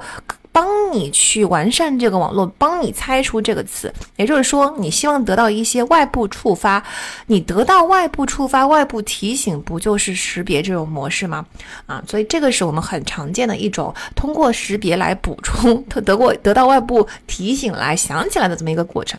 但但是如果外部触发无效，可怎么办呢？如果你拼命的在说，对方要说什么呀？就是你在说哪哪步啊？就是你再给一点信息。如果是这种情况呢，我们可以做这三件事情来帮助我们想起来。第一件事情是立刻写下对这个词的所有联想，那或者你用说也没有关系哈。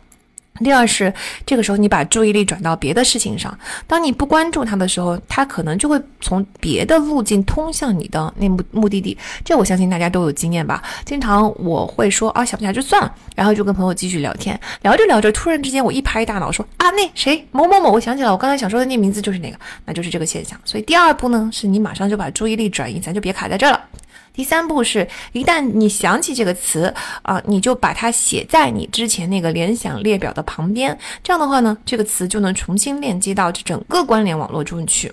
第一步跟第二步，我觉得很好理解，尤其刚才的第三步是非常重要的。以我们这个想不起这个明星的名字为例，如果你突然之间想起来了，这个时候其实我们应该额外做一件事情，就是把我们刚才没有讨论的，嗯，跟他相关的那些东西稍微再讨论一下。比如说，对呀，我想起来就是这个名字，然后他最近演了那个什么剧嘛。他在里边演个什么？当你想起他的名字的时候，通常这部剧的名字和里边的角色的名字你也就能想起来了。然后你呢，可以顺便的多联想一下，说啊，我知道他还最近还有一个什么样的新闻，或者说他最近做过一件什么样的事情，或者我还很喜欢他的另外一部什么作品。你稍稍的这么讨论一下呢，其实这个信息就已经填进去了你的关联网络，那么你下一次就不会话到嘴边想不起来了。我刚刚举的当然就是没有必要 记住的信息，很多人只是茶余饭后的一个闲聊，但我们只是举个例子嘛，你可以把这个原理应用在你想记住的那个信息上。可能以前你总是想起来就完了，啊，没有想过可以通过刚才这种方法来加深印象，也就是说。通过加强联网的方式来加深印象啊，咱可以把这种方法用在功课学习的难题上啊，比如说那些特别容易搞混、特别容易漏掉的知识点。好，我们第一步干嘛呢？第一步做一个卡片，那你想不起来嘛？因为这些知识点对你来说特别的困难。然后呢，第二步你可以针对它写一个联想网络。比如说，在 GMAT 中比较这个知识点比较难啊，大家不用理解它这个知识点是什么哈，我们只是把它当例子来举啊。那你就可以根据自己的经验，把它相关联的难的部分，任何跟它相关的比较的部分都写下来。比如说，你觉得它混淆的地方是，我不知道谁跟谁比，到底是主语跟主语比呢，还是宾语跟宾语比呢？到底是在比动作呢，还是在比时间呢，还是在比方式呢？到底是怎么样呢？我我记得好，这是第一个，就是你的疑惑。第二个呢，还有别的关联吗？比如说，我记得上次做过一道题，是什么什么哪一年的稻草的收割和另外一年的稻草的收割。我还记得有一道题是去年的这个大学的入学的人数和今年的大学的入学的人数比较，这个英文的语法应该怎么写？哎，我还记得一道题是，好像是说啊，这个什么用纸的方式还是用电子的方式，这两个方式进行比较。你看，你其实你真正想去联想一下，你就会。发现这个联想的清单还是挺丰富的。好，那你先把这个所有的联想的东西列出来了之后呢，我们再来去搞清楚你刚才想不起来的，就是你不知道、你觉得很难的那个点。搞清楚之后呢，你把它放在你刚才的那个联想网络里边，每一个点都把它 link 起来。你看这是不是一个非常好的学习方法？另一个可以衍生的学习方法呢，也是我们前面说的，它是一个联网的原理啊。如果我们知道所有的知识点都可以关联起来，A 作为线索引出 B，B 作为线索引出 C，以及如果我们每一次都在这张网络上的话，网络上的所有的元素之间的关联都会变得更紧密的话，那我们能不能把不同的知识打包起来一起复习呢？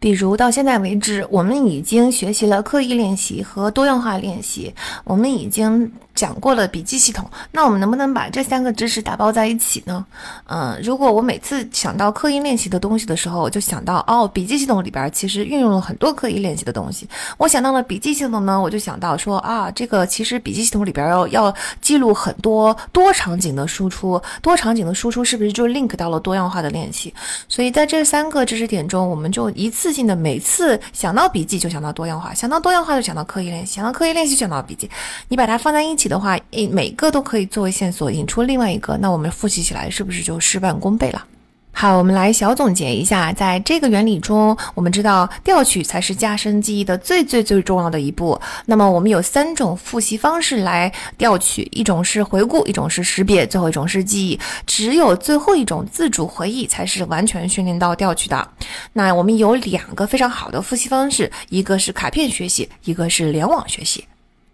我们要讲的第九个原理叫做 priming 启动。在潜意识的那一期呢，其实我们有讲过环境因素对我们的决策和感受的巨大影响。比如说菜单上的描述对味觉是有影响的，红酒的价格是对你对红酒的味道的感受有影响的，食物的多少就是那个杯子的大小对你吃进去多少是有影响的，洗衣粉的包装啊，袜子上的味道啊，都会影响我们的购买决定。但同时，人们却觉得这是因为其他的原因，因为质量好，因为效果好，因为真的味道更好啊！其实我们是受环境因素控制的生物。那我们也讲过视觉和听觉的脑补，也就是说，视觉上补上了盲点，去除了一个震动的效果；听觉上呢，自动补上了被漏掉的那个字母。比如说，星号 E E L 第一个字母被遮盖了。如果说放在一句话里，这句话结束的那个词是 shoes 鞋子，那我们听到的就是 heel。你看，第一个 H 其实是没有发音，但是你就听到了。如果是最后那个词是轮轴，你听到的就是 wheel 车轮。如果最后那个词儿是橘子，你听到的就是 peel 剥皮。如果最后那个词是桌子，那你听到的就是 meal 饭菜。所以，其实我们听到的脑补的听觉里边的东西，也是跟着我们的环境走的。我们是受环境因素控制的生物，哈。那我们还讲了什么潜意识脚本啊、颜控啊、声控啊等等的原理。那所有的这些加在一起，其实都可以算是一种叫做 priming 的大脑现象。啊，什么叫做 priming 呢？就是大脑有一种把最近发生的事情和新的信息联系起来，形成因果关系的本能。也就是说，B 在 A 的后面发生，那 A 就一定是 B 的原因啦。这其实是吉曼的逻辑中常出的一个逻辑错误，就是说我告诉你，B 在 A 后发生，它不一定是有因果关系的。但它虽然是一个逻辑错误，但它就是大脑里边嗯出厂设置的一部分。大脑就是喜欢把最近发生的事情给联系起来。那这是一种进化出来的生存本能嘛？因为如果我没有这么强的因果关系的这个建立器的话，那我们怎么知道草丛一动，接下来就蛇出动了呢？我怎么知道树一动，后面就藏着一个捕猎者呢？所以建立先后出现顺序的因果关系是一种进化出来的生存本能啦。嗯，那采用了这种 A 后面出现就是 B 会一定出现的预设，在大脑中进行了一种预先的加载吧，这个就是 priming。本书呢是把 priming 翻译为先入为主哈，其实我更常见到的翻译叫启动，而且我觉得启动更好理解，就是一种自动化的启动了嘛。你看到 A 你就启动 B，是不是很好理解？所以那接下来我们在讲 priming 的时候，我们就把它翻译成启动喽。我们的大脑呢有三种 priming 啊，第一种叫做概念启动 concept priming，这是最简单的一类，最典型的例子其实就是刚才举的那个，你根据上下文，你听到橘子就听到 peel，你听到鞋就听到 heel 那种，嗯，就是一个概念性的启动，也就是说，大脑为了让你理解一个概念，根据上下文为你激活了一种分类，让你更容易找到符合这个情境的答案。更简单的说，就是概念启动为你定好了一个理解接下来内容的框架，你接下来所有的内容都在这个框架内理解就行了，任务就变得更简单、更容易。那我听到上一句话最后一个词是 shoes 的时候，我就已经预设了一个 concept priming，预设了一个框架，叫做我是在鞋类跟鞋有关的这个框架下去理解这句话。因此，接下来一个单词我就非常轻松的为它填写，叫做 heel，就是鞋跟儿。这就是为什么有些老师会在上课之前先花几分钟回顾一下上节课的内容，因为一旦这样做了以后呢，上本节课的内容就会在上节课的内容的概念启动下。啊，他就给你设定了一个理解框架，咱们就不用天马行空的去理解了，我们只要在这这这个知识框架下理解就行了，这就会让本堂课的内容听起来会更加容易理解。那大家会发现电视剧是不是也有前情提要啊？不知道从哪个时间开始，电视剧就全有前情提要，这也是为了能够顺利的帮助大家去理解本集的内容，就是想知道一下上集发生了什么。好，我知道了，本集的内容是在上集的前情提要的这个框架下去理解，这个时候对于你理解剧情也就。很有帮助了。我在每期播客的开头所讲的那些关于书和作者的介绍啊，一些书之间的这个关系和背景啊，我们这一期要讲的东西跟日常生活的链接啊，等等等等，或者说我最近听到的听友的反馈啊，都是这个作用。虽然我在做之前的节目的时候并不知道这个原理，但是我们现在已经知道了嘛。其实大脑很多原理，我们平时是能够观察到某种规律的。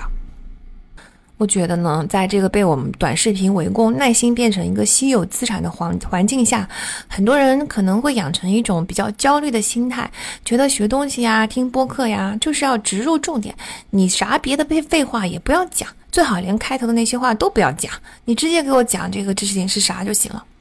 咱学习是要有重点是没错了，我们的时间也是宝贵的资产，这也都没错了。但是大家要知道。铺垫有时候并不是废话，而是在不知不觉间设定了一个概念启动的框架，让你后面的理解更加深入和容易。那看书也是一样，其实我以前啊也是不看序、不看目录，直接因为好奇心很重，就翻开来看第一章了。他后来慢慢的养成了看看序啊，看看目录啊，当然不是没有每一个序都看啊，大家也知道有些序是不值得看的。后来我就发现，从序里面、从目录里面、从这甚至从书的这个呃封面的写的作者的简介里面，很多的额外的信息都能够先给我设定一个 concept priming，让我在一个固定的框架之内去理解这本书的内容，其实是会帮助后面的理解的。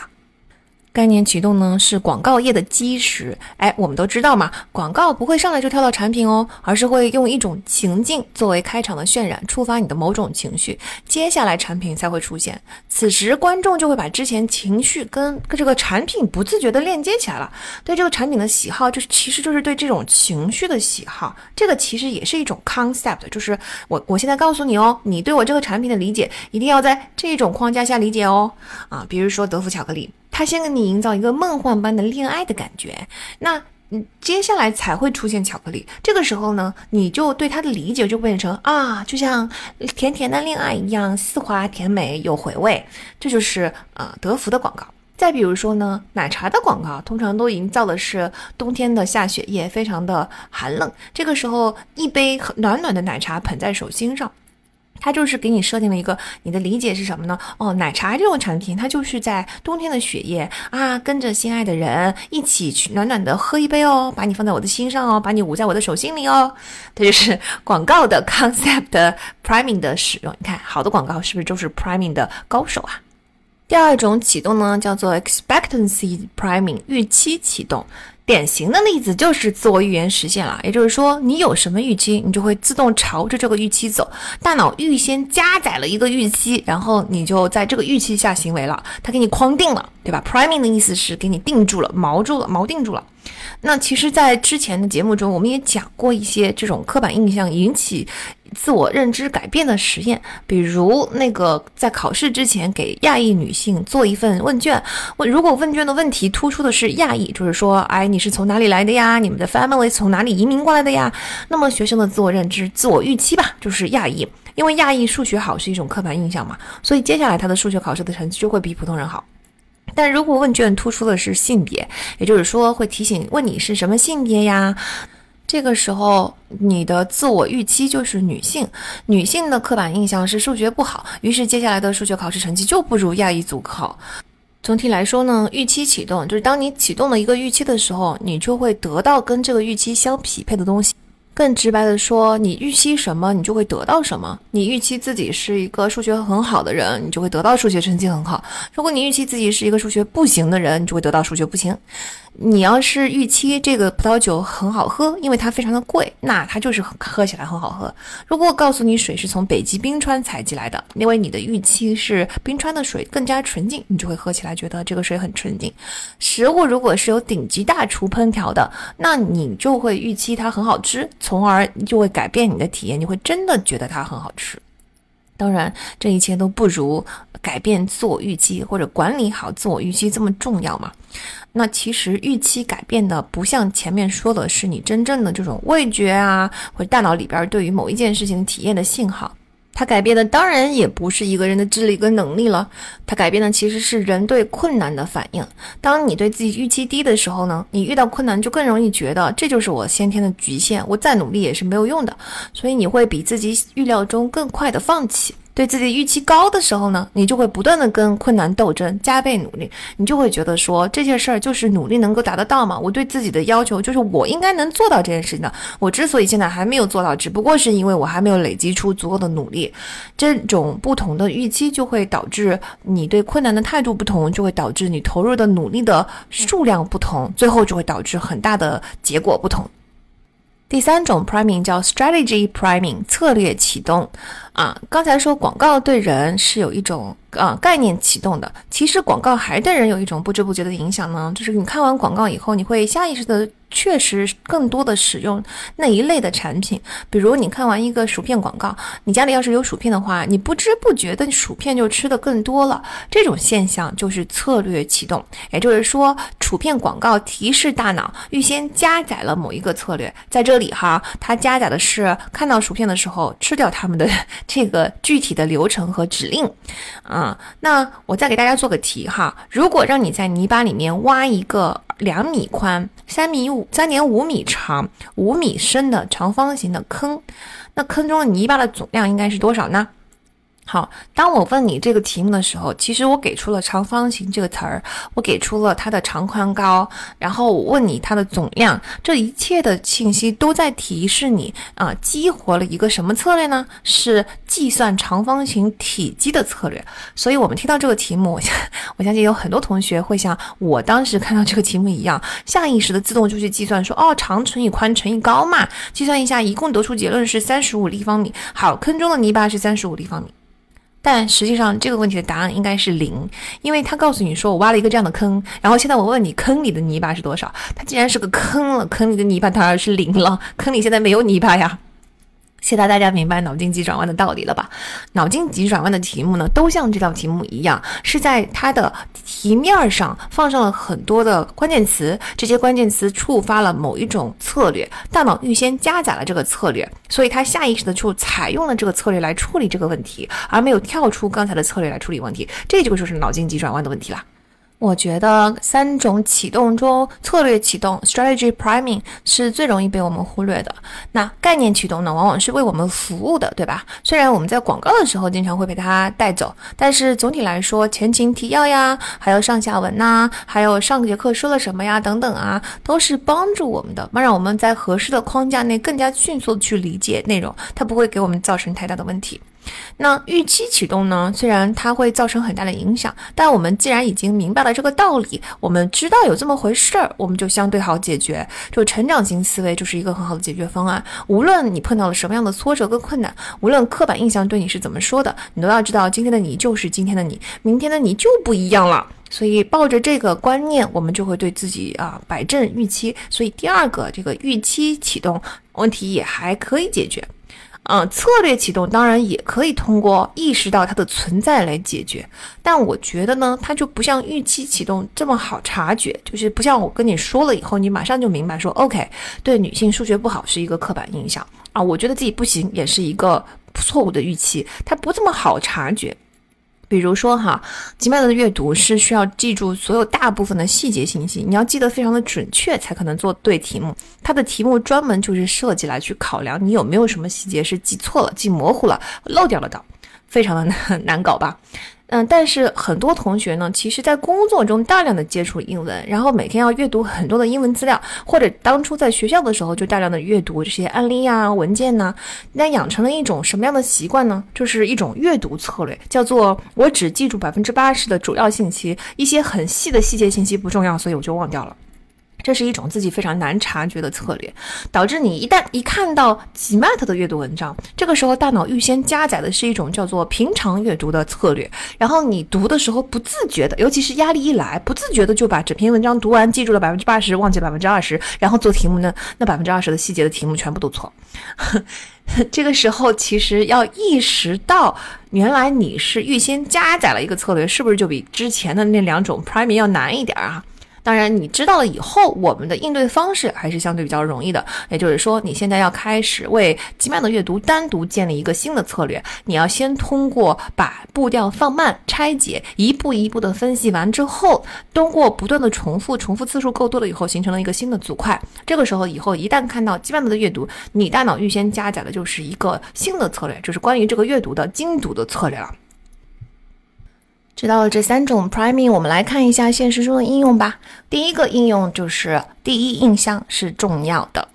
嗯，他人第一次见到你的时候呢，是有三十秒的时间做出判断并激活一种预期的。这三十秒的一瞥哈，在大脑中造成的第一印象，跟你的逻辑呀，或者是有意识的那个思考啊，完全没有关系。它更跟情绪有关，也就是说，它是受到杏仁核的驱动的。啊，我觉得呢，第一印象是粗略的分两种哈，一种是一系列社会文化下的固有印象，比如说穿戴更高级的人就有更有能力，或者说更贴近心目中权威人士的那种形象。那看到长相软萌的人呢，也有一种固有印象，就是觉得啊很可爱，没有防备心，值得保护，但同时可能会看清他们的能力。另一种就是我们在你经历了什么那一期里边讲到过，在人生的早期，可能你存入了一些情绪记忆，是你自己都不知道的。每次新的信息进来呢，大脑就会搜寻一番可以关联的记忆。如果这个时候正好关联到了过去的某一种情绪，就会想产生相应的反应。比如说，你很喜欢你的幼儿园老师，但长大了以后，你碰到任何跟幼儿园老师有一些相似的人，无论是长相啊，还是声音啊，还是身高啊，甚至是他的家乡啊，他你可能。都会对这个人留下很好的第一印象，虽然你根本就不明白为什么。在那一期里面，我们也举了一个例子，就是一位小朋友，他特别讨厌他的老师，第一印象就很差，每次看到都想跟他的老师打架。这是因为他老师用了一种跟他呃家暴他的爸爸一样的洗衣粉，导致他一闻到这个味道，他就感到一种冲动，想要跟老师打架。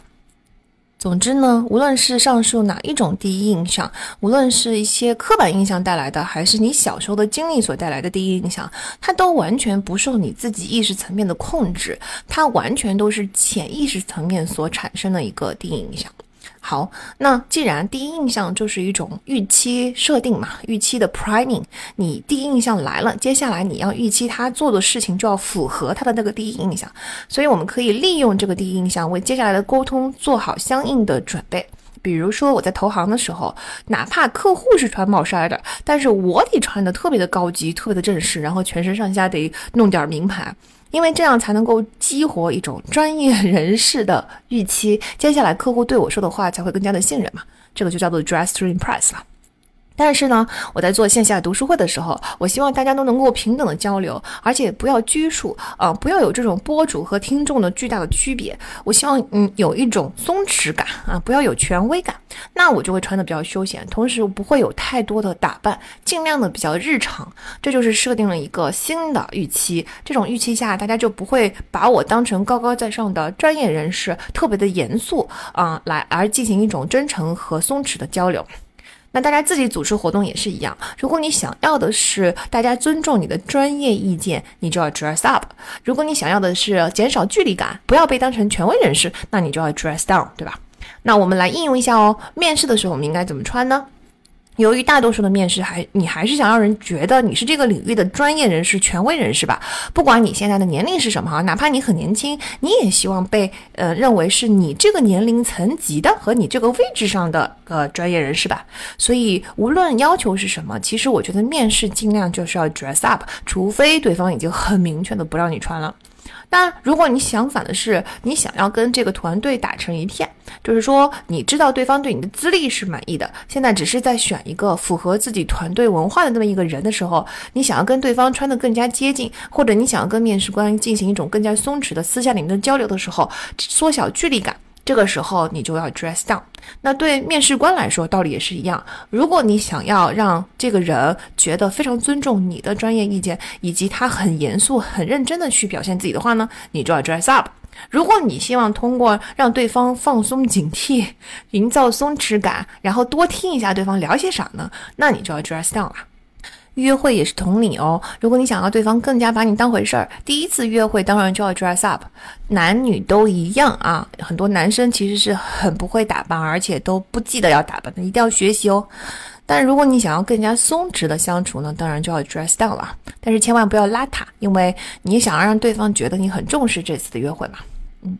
听起来呢，感觉就是这给形象管理带来了很大的压力。某种程度上的确是这样子的。我曾经一度是觉得，我只要出去见客户的时候穿的人模狗样就行了嘛。平时你就让我松弛一下吧。我日常的时候就喜欢穿没有风格的、很土的，然后宽松的、舒服的鞋子、舒服的衣服。但是慢慢的你会发现，你其实没有办法预料什么时候会遇到一些新的人，什么时候给人留下了一些就是特别过于松弛的，或者是不够专业的第一印象。所以呢，慢慢你就会发现，形象管理最好融入你的生活。嗯，你要随时准备好去见新的人，然后给他留下正确的第一印象。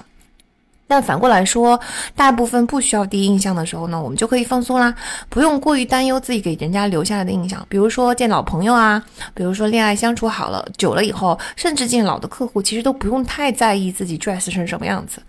总体来说，就是说，如果你经常会遇到新的人，以及经常要给人留下稳定的第一印象的话呢，那你就要保持稳定的形象管理啦。嗯，如果你见到新人的机会是你可以预先管理的，比如说你从来不会随机的见人，你每次见人都是预先约好的，那你平时就可以非常放松的穿衣服了。嗯，你可可见，你知道吗？提前跟人家预约好，给人家一些宽松的时间去决定他穿什么衣服是多么的重要啊。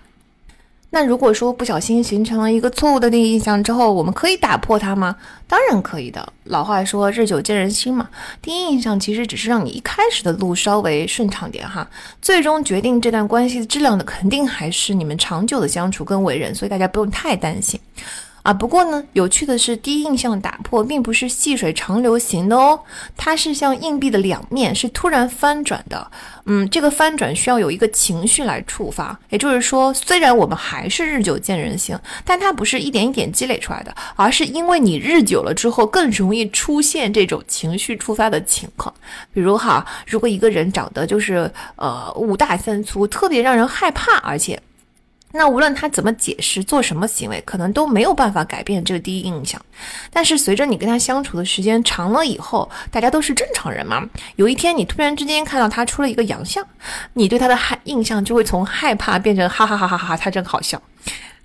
那如果有一天他跟你共享了一件让人潸然泪下的往事，你对他的印象就会从可怕变成啊，他好值得同情哦。然后，如果是在你需要的时候，他雪中送炭，温暖了你，那你当然对他的印象马上就变成了富有同情心啊。嗯，所以其实啊，第一印象是可以打破的，但他需要另外一种情绪来改变。第二个在现实中的应用呢，是我们可以根据场景来决定要不要利用 priming。比如说，如果我们希望大家在一个框架内更容易理解接下来的内容，我们就要对上一次讲的东西做一个前情提要，利用概念启动 concept priming，把大家的注意力 prime 在我们这个概念的周围。但是如果你想要的是头脑风暴，就是不要把大家框在一起，千万不要上来就说啊，我觉得这事儿应该怎么样怎么样。甚至你在头脑风暴的时候，你也不应该说好，我先来抛砖引玉。我觉得这事儿应该怎么样怎么样。如果你是老板的话，这种情况通常会让限制住大家的思路，使得接下来的头脑风暴都被 prime 在你刚刚说的那个范围之内。所以呢，在这种情况下，我们就不要做总结，不要做前情提要，不要讲太多的话，大家就直接上来头脑风暴。同样的道理呢，如果你希望接下来的讨论是辩论为主，也就是说相互之间会激发一些灵感，那我们就可以以辩论开场。反过来呢，如果你想要营造安全感，那你就要以分享和鼓励开场。这就是 strategy priming，就是让大家固定在一种或者是批判性思维，或者是鼓励和支持性思维的策略上。那你想要让听众关注两者之间的区别，就是我跟你讲两个东西，我希望你能关注这个区别呢，你就要用对比开场。你一旦用了对比之后，在接下来整个过程中，无论你是在讲哪一个产品，它可能大家都在不自觉的做对比。那如果你想让观众关注细节的东西呢，你就用一个提问开场，因为你一旦提问了之后，大家就一下子关注到你提问的那个细节上，接下来他就被你 prime 住了。这个 strategy 就是整场你他都会在搜寻一些他需要关注的细节。顺便呢，因为有 priming 的存在，所以其实为了更加公正，我们经常可以考虑一下叫盲审的这个策略。嗯，在 Blink 里面就有一个故事，就是一个乐团选大提琴大清新手，如果我没记错的话。但这个是年代比较早远的事情哈，那个时候还不相信女性乐手的表现跟男性一样优秀，所以根本就没有任何女性能够入选。这个时候呢，有一个候选人就非常非常的优秀，就是因为是女性，所以总是被。被刷下去，然后就有人安排说：“我相信这个人的技术是能够技惊四座的。”然后呢，他就安排让这个候选人在帷幕后拉琴，让评审进行盲选。这一次，评审一致认为这个人技艺超群，是所有候选人中最好的。当他们掀开帷幕的时候，才发现就是之前自己拒绝过的那位女性乐手啊！这这时候评审也不禁感慨啊，原来我们真的有性别固化印象哈！就原来拒绝的时候，我解释过，我说我不是因为你的性别，我就是因为你就是弹的不如别人好。结果现在发现，哎，打脸了吧？那就是因为我们知道我们大脑里边有 priming 的存在，所以如果你真的很需要自己公正的话呢，我们就要考虑到这件事情了。那你说 priming 到底是不是能真的摆脱呢？我们是不是能够真正摆脱它的影响呢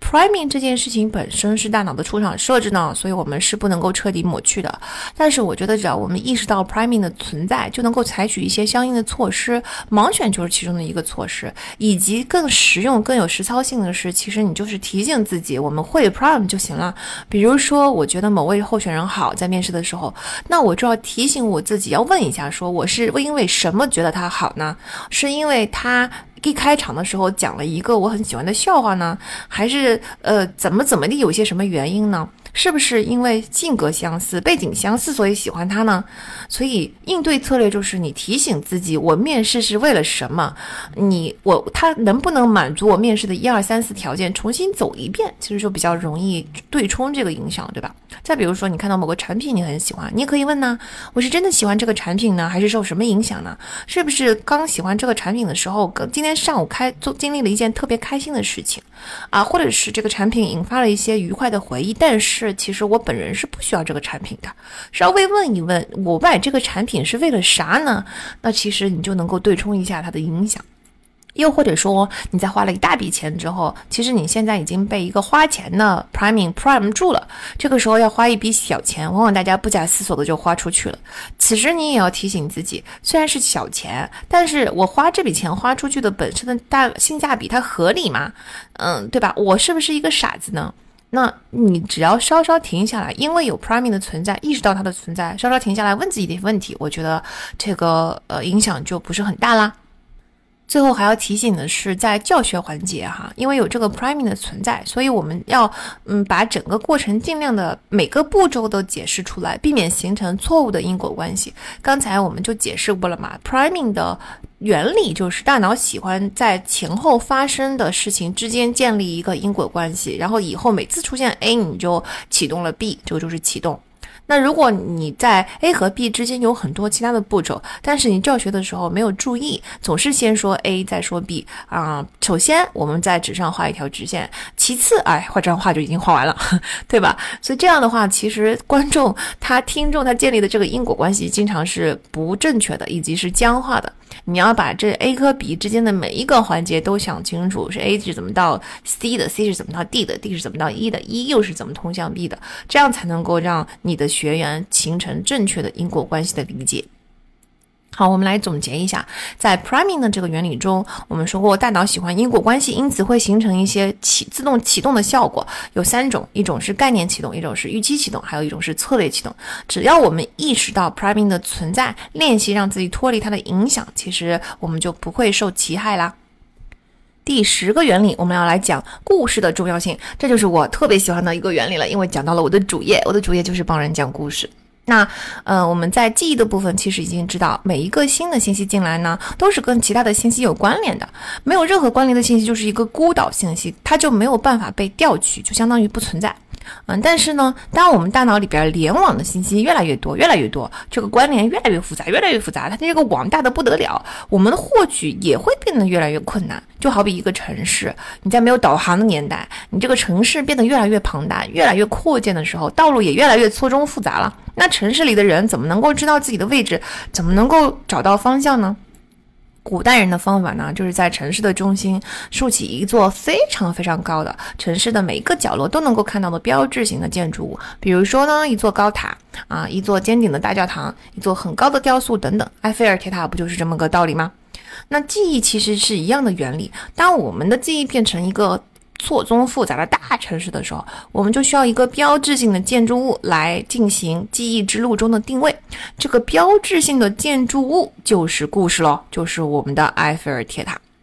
那故事作为埃菲尔铁塔，在我的脑海中拥有不可磨灭、格外显眼的印象，所以它才格外适合拿来做地标嘛。也就是说，围绕一个故事的知识联想都比较容易被定位到。这个我觉得大家都很容易看到这个在现实中的表现吧。听完一个故事之后，这个故事里边包含的所有的信息，比你在看完一个课本之后包含的所有的信息容易想起来的多了。如果你是着迷于一个历史故事，其实你在这个故事里边听到的关于历史的知识特别的多，但是你记住它的方快速度就比在课本里边记住的速度要快多了。对吗？嗯，所以其实我在这么多年的帮大家讲故事的过程中，嗯，在这么多年的案例中，非常一致的看到，如果你故事讲得好呢，其实你背景中的短板是会被忽视的，因为不会拿你跟别人横向对比了，因为你这个故事中蕴含了一非常之丰富的关于你这个人的信息，这种丰富度打败了别人仅仅列在纸上的一些背景条件的这个罗列啊，所以。故事讲得好，比只会罗列自己的成就、自己的耀眼之处要打动人的多了。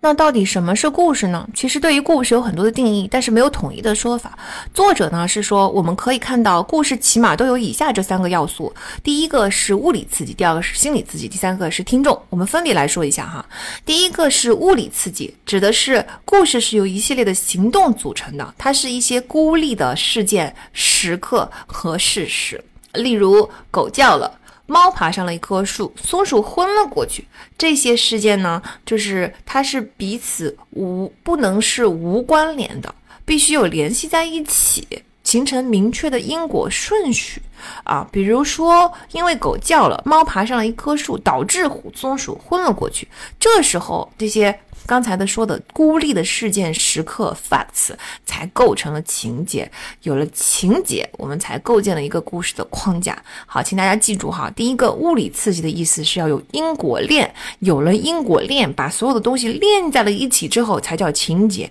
有了情节，我们才刚刚开始造下了故事的地基。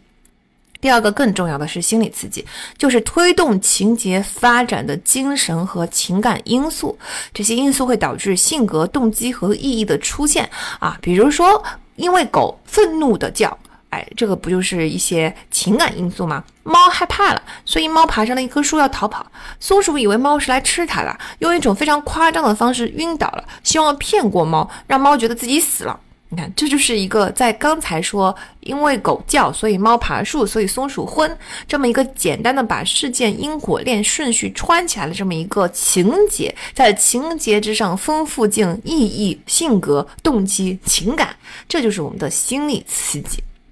这时候我们才真正有了一个故事。正是因为心理因素的不同，使得同类或者是同样的故事变成了一个一个不同的故事。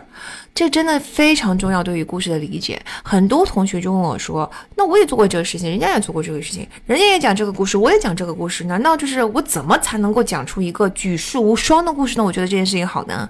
我说你的每一个经历，每一个人的解读，每一个人的视角，所有的这么多的小的因素凑到一起，你就是独一无二的呀。正因为你这个人是独一无二的，所以你的故事就是独一无二的。一定要先有这个想法。那在这里，我们更科学的解释为什么独一无二呢？因为每一个人对于同样的情节的情绪、动机、解读、性格都是不一样的。好，比如说我们没有做成一笔，我没有做成一笔交易。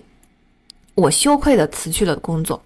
这里边就是包括情绪和动机的，和啊，因为我没有完成这笔生意，所以我丢了工作，这个是不是完全两个不同的故事啊？虽然你看它的情节是不是一模一样，就是没有完成这笔交易，所以啊丢掉了工作。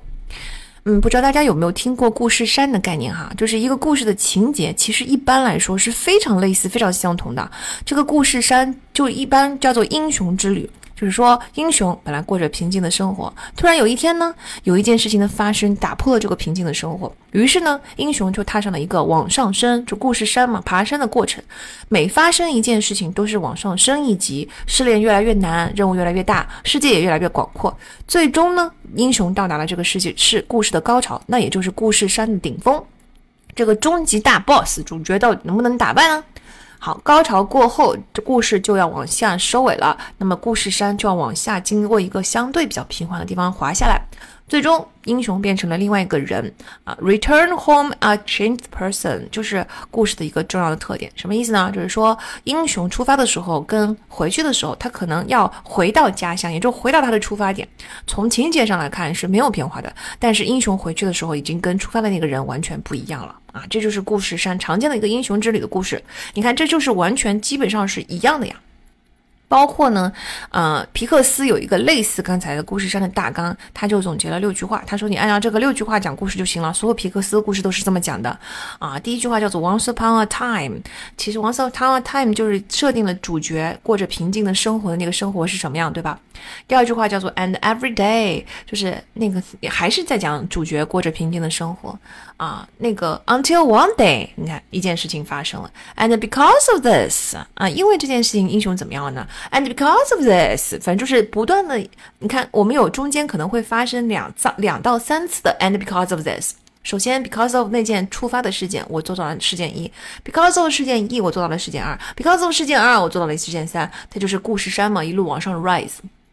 就是这就是因果链。注意哦，因果链。然后呢，最后 until finally，你给一个结果，这就是皮克斯的故事。那比如说《Finding Nemo》海底总动员，咱们用这六句话怎么说呢？Once upon a time，有一个啊，是一个 widow 的 fish，他叫 Marlin。Marlin 有一个唯一的儿子，他特别特别的紧张这个儿子啊啊！Every day，Marlin 干嘛呢？Marlin 都要嗯叮嘱 Nemo 千万千万不要到那些没有去过的地方，千万千万要注意安全。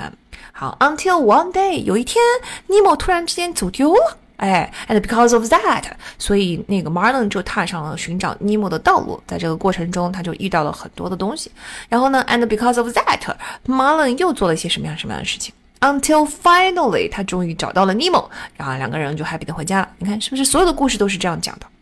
可见呢，故事的情节其实都是大同小异的。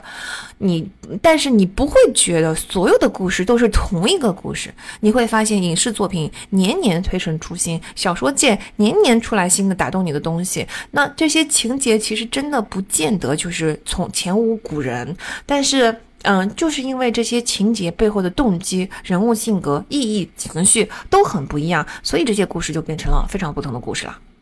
好，故事的第三个元素就是听众。嗯，故事是一定需要听众的，不为人知的事情就不叫故事。所以，故事可以说是一种社会现象，也就是说，大家共享的、共同都能够懂得的、引起共鸣的这么一种东西。这就是故事的第三个元素：共鸣、共享、共同知道。我觉得作者的这三个元素真的非常非常的好用哈，因为它可以很具象的解释故事和不好的故事之间的区别。那我们就分别这三个点上来看一下。比如说第一个点，物理刺激。那我们说了，有情节才是物理的呃故事的基础。那物理刺激的重点就是你需要一串连贯的因果关系，这个嗯独立存在的事件行动就不是故事喽，环环相扣的因果链才是故事哦。这个特点就非常非常重要了，因为。我很多学员讲故事的第一个问题，其实就是不连贯，就是不是在一条线上穿起来的因果关系。最大的一个问题是跨度太大。比如说，小时候有一个兴趣，突然之间就成为了长大职业选择的因果关系了。这是一种影视化的呈现方式，但是你在文字的故事中，它就没有说服力。就是这个跨因果跨的太大，它不是一个链，它是一个跳跃。故事是要贴近生活嘛？记住啊，故事的第三个元素是一定要听众能够产生共鸣。那你在现实生活中，人人小的时候都在探索不同的兴趣。我小的时候还曾经想过要做建筑师，过了一段时间我想要做科学家，过了一段时间我对舞台表演特别感兴趣。你看，所以每个人其实都可以说，我的职业选择多多少少都是小时候的某个兴趣能够引发的。但是其实你从小。到跳跃过来了这这个因果关系，它就是不逻辑的。小时候你有很多的兴趣，为什么选了这个成为你的职业呢？这才是你需要解释的，对吧？大家明白吗？这跳跃太大了以后，它就不是一个因果链，你需要一环一环连续触发，像多米诺骨牌一样。嗯，小时候的兴趣你先导向啊，那我就上了小学，我就选了这个课。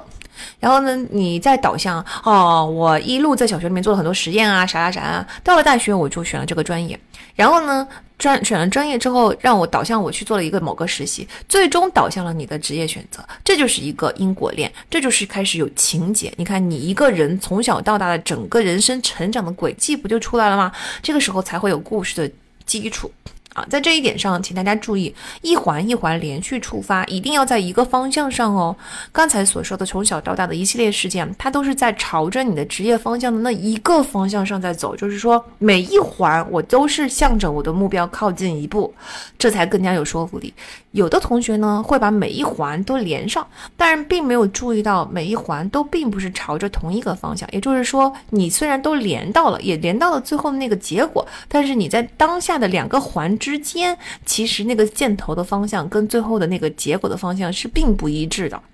比如说，你从 A 到 B 是因为小时候喜欢叉叉叉，所以做了叉叉叉，这 OK 的。那从 B 到 C 呢？但同有同学会说，那因为我做了什么的之后，我发现我缺一个啥啥啥经验，我想做的更加全面，培养我的一个什么能力，所以我就去做了 C。接着呢，我因为做完 C 之后，我有了这个能力，有了这个经验了之后，我觉得哦，我现在发现做嗯下一类的这个节目项目更加有趣，我就去做了下一类项目，你就会到了 D。表面上看，每一环都接起来了。问题是，你想要 get 一个什么什么样的能力，和你想要尝试什么什么样的项目，跟你最终的那个职业选择其实是不在一个方向上的。虽然你可以一路的连连到最后，终于到了你的职业选择，但这个。拐出去解释的东西，其实听起来都是跟你的职业选择无关的，这就不是在同一个方向上的环环相扣，而是在随机的环环相扣，只不过最后随机的扣到了你的那个结果而已。嗯，大家所以请注意这一点哈。那，嗯，因果链是故事的基础，然后故事是我们记忆的地标，所以呢，这个环环相扣要扣的对，其实是非常的重要。如果你扣不对的话，故事就没有这种地标性的作用，它就不能够把整个城市抓取在一起了嘛。这就是为什么好的作品通常是会需要铺垫的，就是凭空出现的，你就没有因果链了。垃圾的那些影视剧里面，经常莫名其妙的就出现了一个工具人，莫名其妙又下线了，莫名其妙的又发生了这样情节啊！这个就是完没有完整的环环相扣的因果链啊！好的作品是这样的，给大家举个例子啊，在美剧《傲骨贤妻》中有一个叫做 Jason 的 investigator，就是调查员啊。白德威啊，他是那个 Supernatural 里边演两兄弟爸爸的那个演员，就是 Dean 跟 Sam 的爸爸，特别有魅力的那个大叔。好，这个 Jason 呢，他拒绝了大律所大律所开给他的两百美金一小时的工作，甚至拒绝了答案跟他说：“你过来给我 exclusive 的干，就当我们律所的 investigator，我给你开更高的工资。”拒绝了一切优厚的条件，过来给女主打零工，而且女主最高只能付到九十块钱一个小时。啊，因为情节安排，Jason 后来是跟女主好了，所以大家可能会觉得说，啊，那那这么做就是有理由的嘛？因为就是你安排导演安排这个情节，不就为了说明 Jason 喜欢女主吗？人家开两百美金他不去，非要过来用九十块钱来帮帮女主。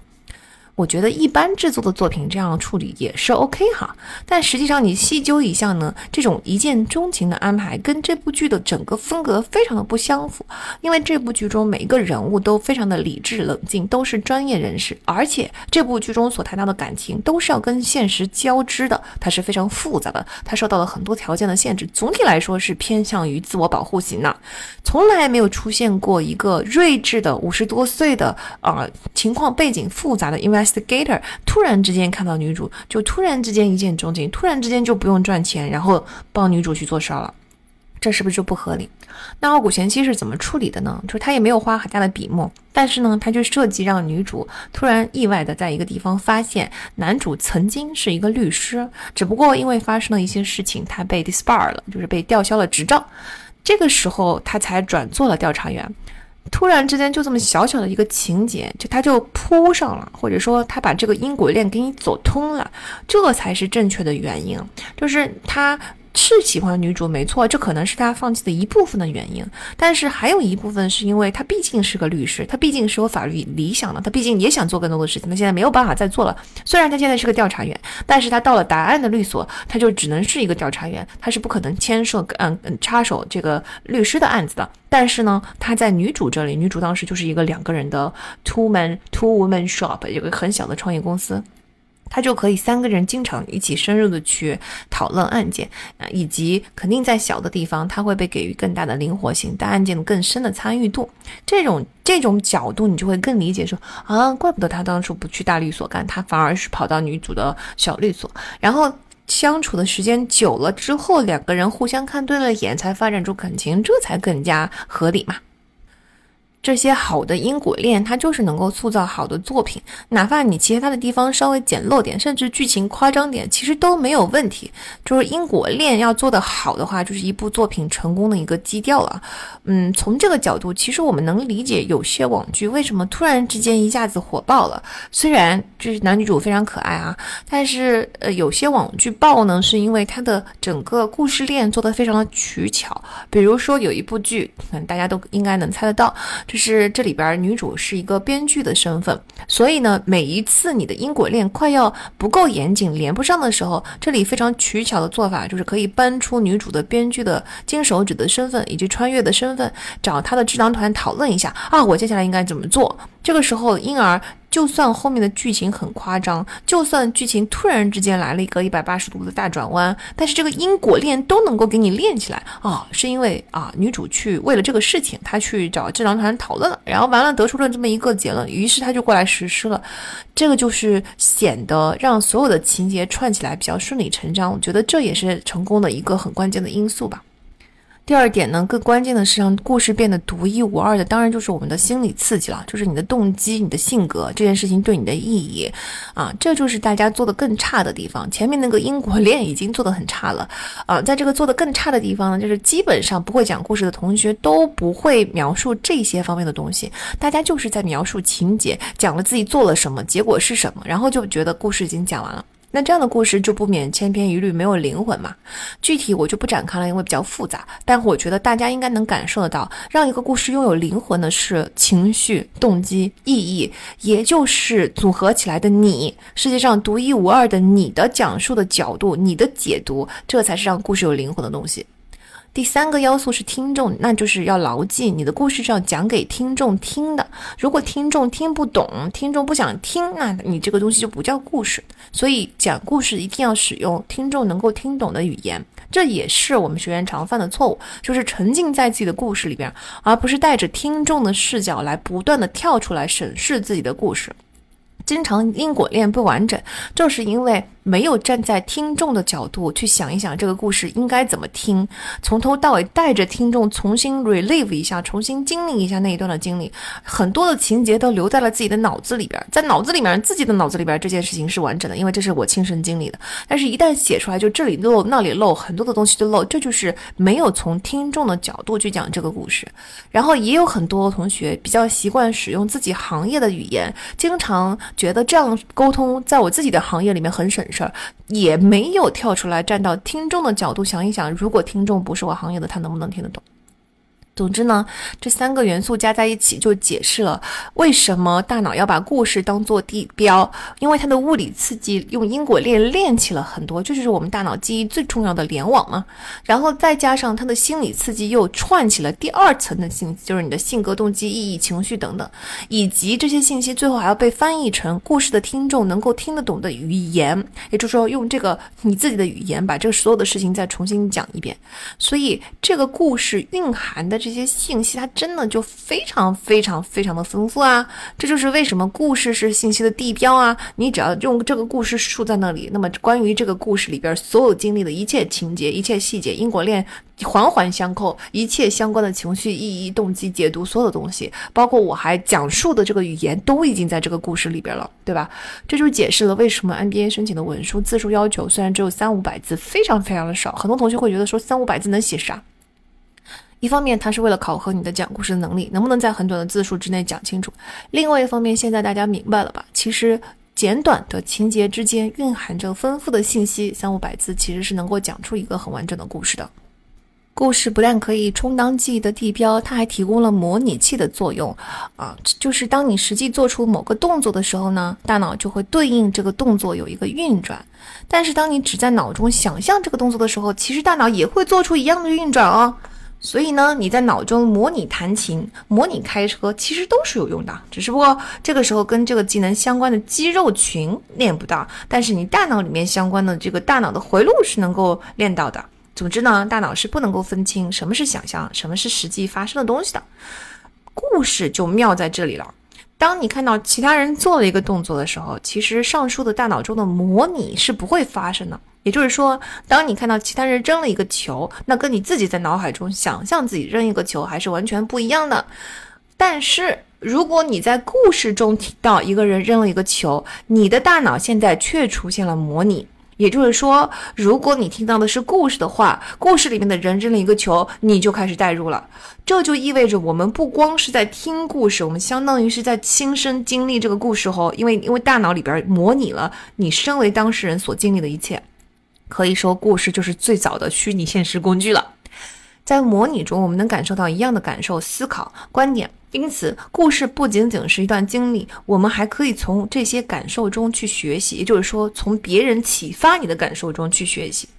模拟呢，还能帮助我们塑造出相应的心理状态。比如说哈，如果我们现在处在一种人生的低谷期，那渴望通过自己的努力挣扎出一片新的天地，渴望我有。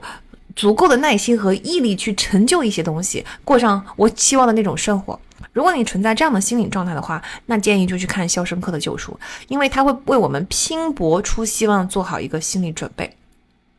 但说到这里，我必须要特别指出，这些效果都只有故事能够达成。什么意思呢？就是说，只有满足我们上述的几个要素，你要先把它变成一个故事。唯有好故事才是故事。你不要跟我说，所有的这些粗制滥造的网剧，这些对情节毫不在意的垃圾作品，它都是故事，都有一样的效果？没有。你必须是一个真正的好的故事，才能够实现以上的这个模拟。那市面上如果充斥的都是一些糟糕的故事的话，其实我们不但模拟的过程经常会被打断，因为你老觉得它不是一个好的故事，你是一个半在故事里半在故事外的状态。那如果你真的还觉得它是个故事，你没有觉得它很糟糕的话，那就更惨了，因为我们的情感感受就没有办法往正确的路上去被深化。你就经常是被一些表面的情节和气氛所引发的一种本能的反应，没有学习，没有真正的情绪滋养，甚至你可能会被错误的引导去做错误的情绪滋养。就像你吃垃圾食品没有营养，你吃有毒的食品，你反而对身体更不健康一样的道理。所以，我们一定要学会对故事是挑的。我经常批判一些。粗制滥造的故事。嗯，大家都看不懂，就觉得说不就看个一乐吗？那么计较干什么？倒不是真的计较，而是不希望市场上只有这种故事的存在。然后我经常会不遗余力的反复的去推荐一些好的故事。那也是因为我想要营造一种氛围，或者说我想要跟大家一起营造一种氛围，使得至少这个市场上大部分的作品是好的故事吧。然后有一些充斥着轻量级的、没有那么严谨的东西，让图大家一乐也没有问题。但不能够倒过来，就是由于它充斥着太多的糟糕的故事，导致大部分的人根本就已经不知道好的故事长什么样了。那哪里可以接触到最容易的好的故事呢？其实看名著是最容易的，因为名著都是非常牛的故事。当我讲到名著的时候，大家千万不要误解，我们不是讲的那种啊很高深的那种，特别看起来装逼的那种东西。我们说的就是故事书，就是好看的故事书。比如说《三个火枪手》《基督山伯爵》《呼啸山庄》《飘》，这些全部都是很好看的故事书。我说的名著就是那些很牛的故事书，嗯，那如果这些故事它没有经历好市场的考验，没有经过时间的洗礼，它就不可能成为名著嘛？名著不就是经过了洗礼、经过了考验、屹立不倒的好的故事嘛？这就是名著的本质。那人民文学出版社出过一个系列，叫做《外国文学名著丛书》，后来上海译文出版社也加入了这个项目。它现在一共有一百五十多本，大家可以挑里面最耳熟能详的开始。刚才我举例的那几本，就是故事性比较强的，大家可以看一下这些书的简介，然后从故事性很强的开始。甚至你可以先从安徒生童话呀、格林童话呀这些开始，因为它也是经过时间和市场检验的好的故事啊。我相信有很多人没有看全过安。图神童话跟格林童话。故事除了能够当地标、能够当模拟器之外，它还有第三个魔力，就是让听众同步。大家在沉浸在故事中的时候，大脑就会分泌催产素，这是一种促进社交链接、增加信任的化学物质啊。想象一下哈，远古的时候，其实故事都是在篝火边、部落传承智慧的时候讲的。这些时刻就是部落产生更深刻的链接，共享历史，彼此信赖、信任，变成一个整体的时刻嘛。嗯，所以大家把故事想象成这样的场景，就知道你。的听众其实对跟你讲的这个传承人要产生很深的信任，这个时候大脑分泌的就是催产素，这就是很多读者，如果你喜欢一部作品的时候，你就会对作者大大产生依赖的原因，因为你实实在在大脑里面对作者大大是产生了分泌了催产素。的。同时呢，在听故事的时候，听众的大脑会尽量的贴近讲述者的大脑，这叫神经耦合 （neural coupling） 同步了。这个时候，人们不但会互相学习，而且会彼此喜欢哦。说到这里，顺便说一句哈，真正有效的沟通其实也是神经耦合 （neural coupling），也是两个人的完全同步，就是一种你愿意被我同步，我愿意被你同步，我们都有开放的心态，在彼此互相同步的过程中的这么一种感觉。反过来呢，如果一方，不愿意同步，其实它是一个封闭的状态。这个时候，其实沟通是很难发生的啊。我们这么说，当然不是说大家不能够坚持自己的观点，一定要去同意对方哦，这完全是两回事哦。而是说，就算你的观点不同，但是你抱有一种我想知道别人是怎么想，他怎么会得出那个观点的心态来跟大家进行沟通。这就跟前面说的，在错误的那个部分，嗯。驱动大家去选择不同的策略去对待错误的态度的，就是 personalization 个人化嘛。如果你觉得这件事情是攻击到个人了，那你就不会正视错误；如果你觉得这件事情是就事论事，那你就会采用一种比较松弛的心态去对待错误。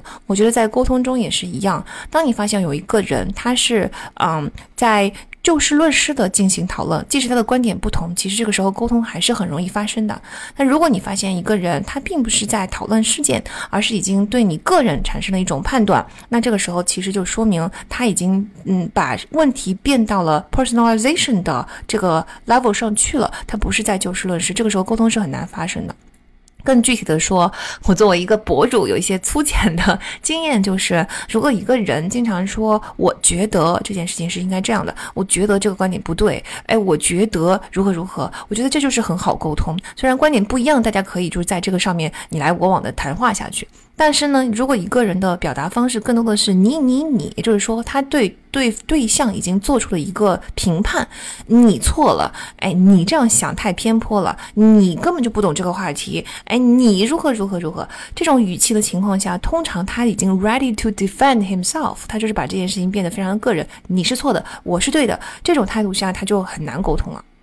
当然，具体是执行起来肯定没有这么简单粗暴哈，但我们也就不展开了，我们可以以后再继续探讨。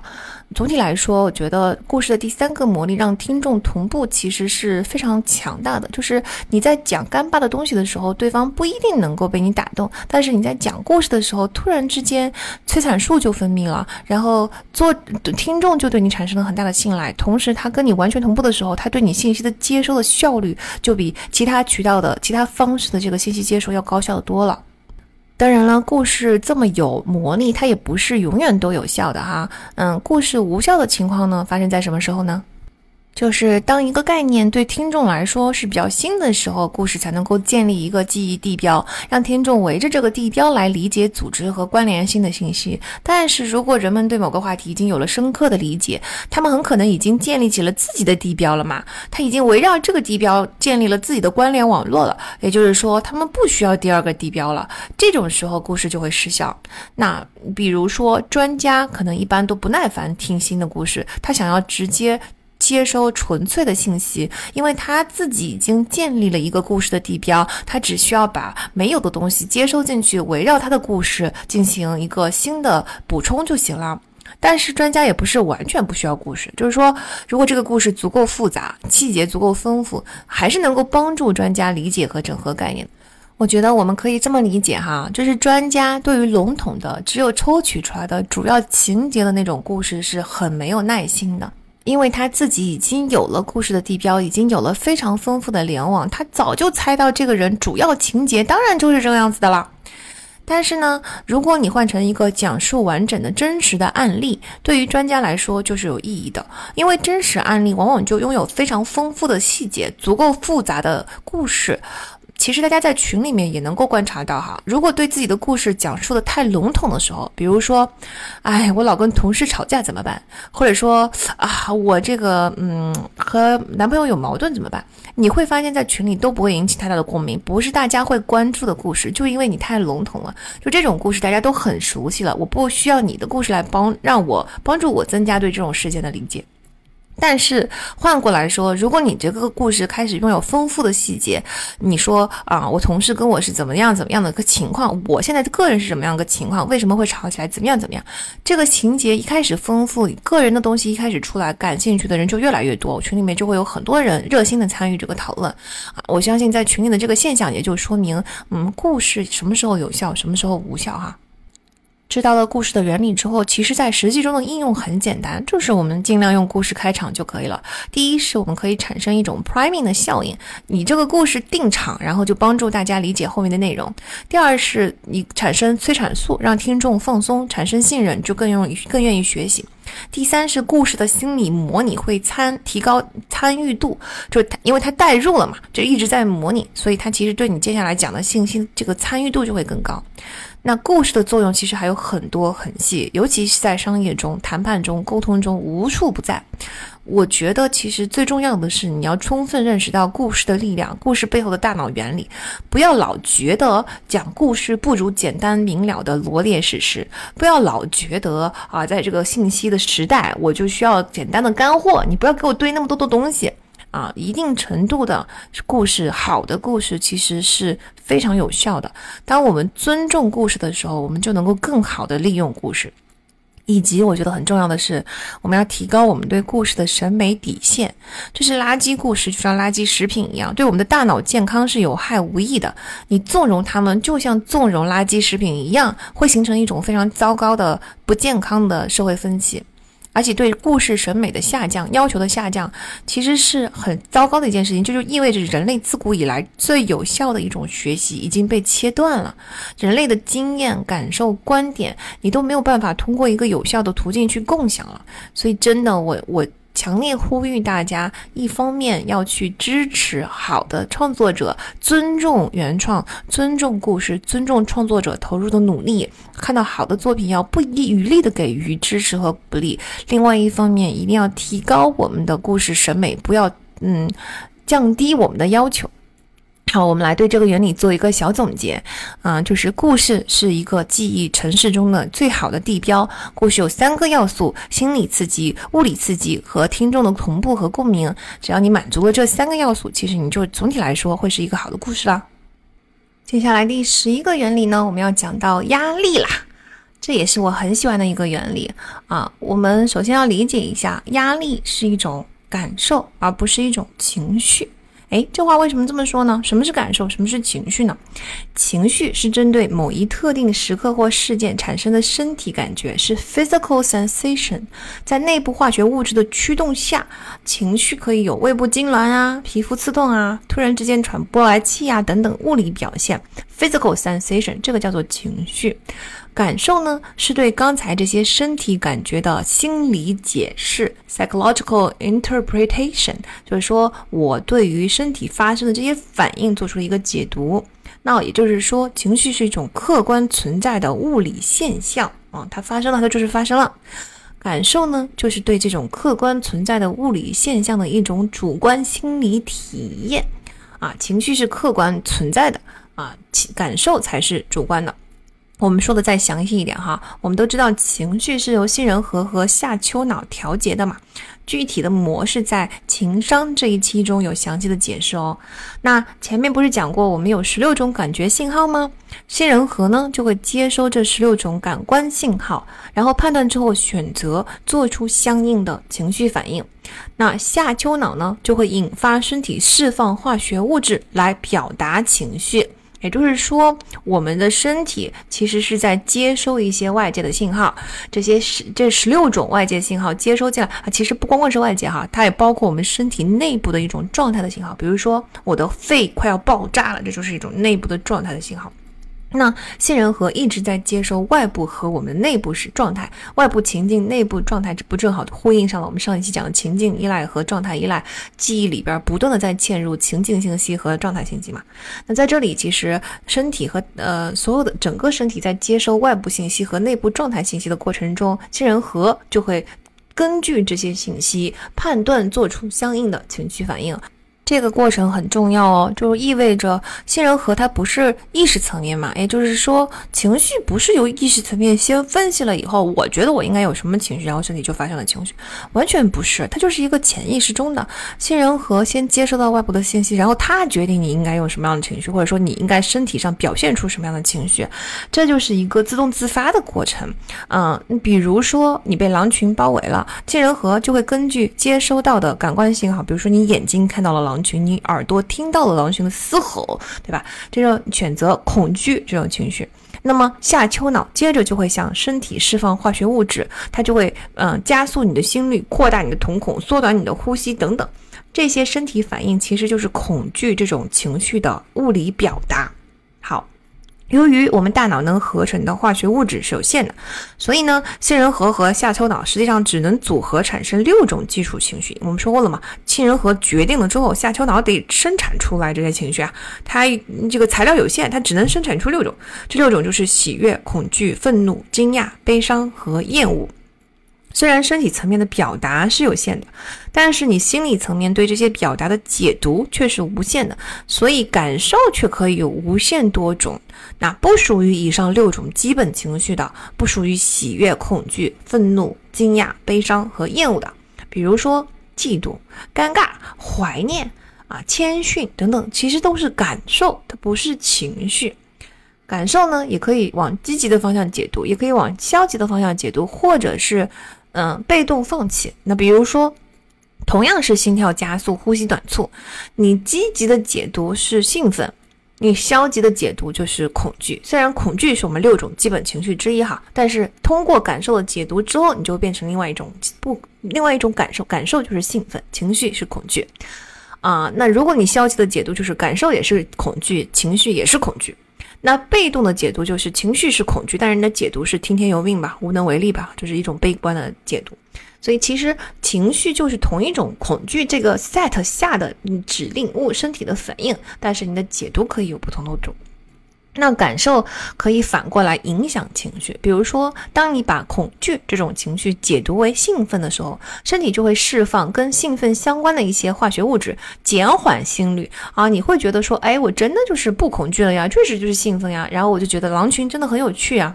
但如果你解读为消极的，就是你会解，你把它也解读为恐惧，原先的情绪本来就是恐惧了，你的解读也是恐惧，两边叠加，你就会加剧原来的恐惧的情绪。换句话说，对情绪的解读，也就是你的感受，它其实是可以加剧或者是减缓情绪的。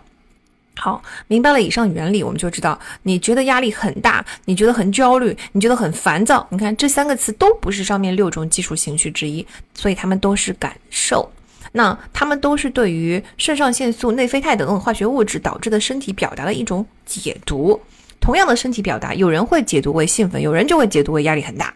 这就是为什么有的人遇到困难的挑战会兴奋，有的人就会遇到困难的挑战就会觉得压力很大。这其实不光光是两种态度，它其实是你的你对于同一种身体情绪的两种解读啊。明白了这一点，我们就可以真正的明白压力了。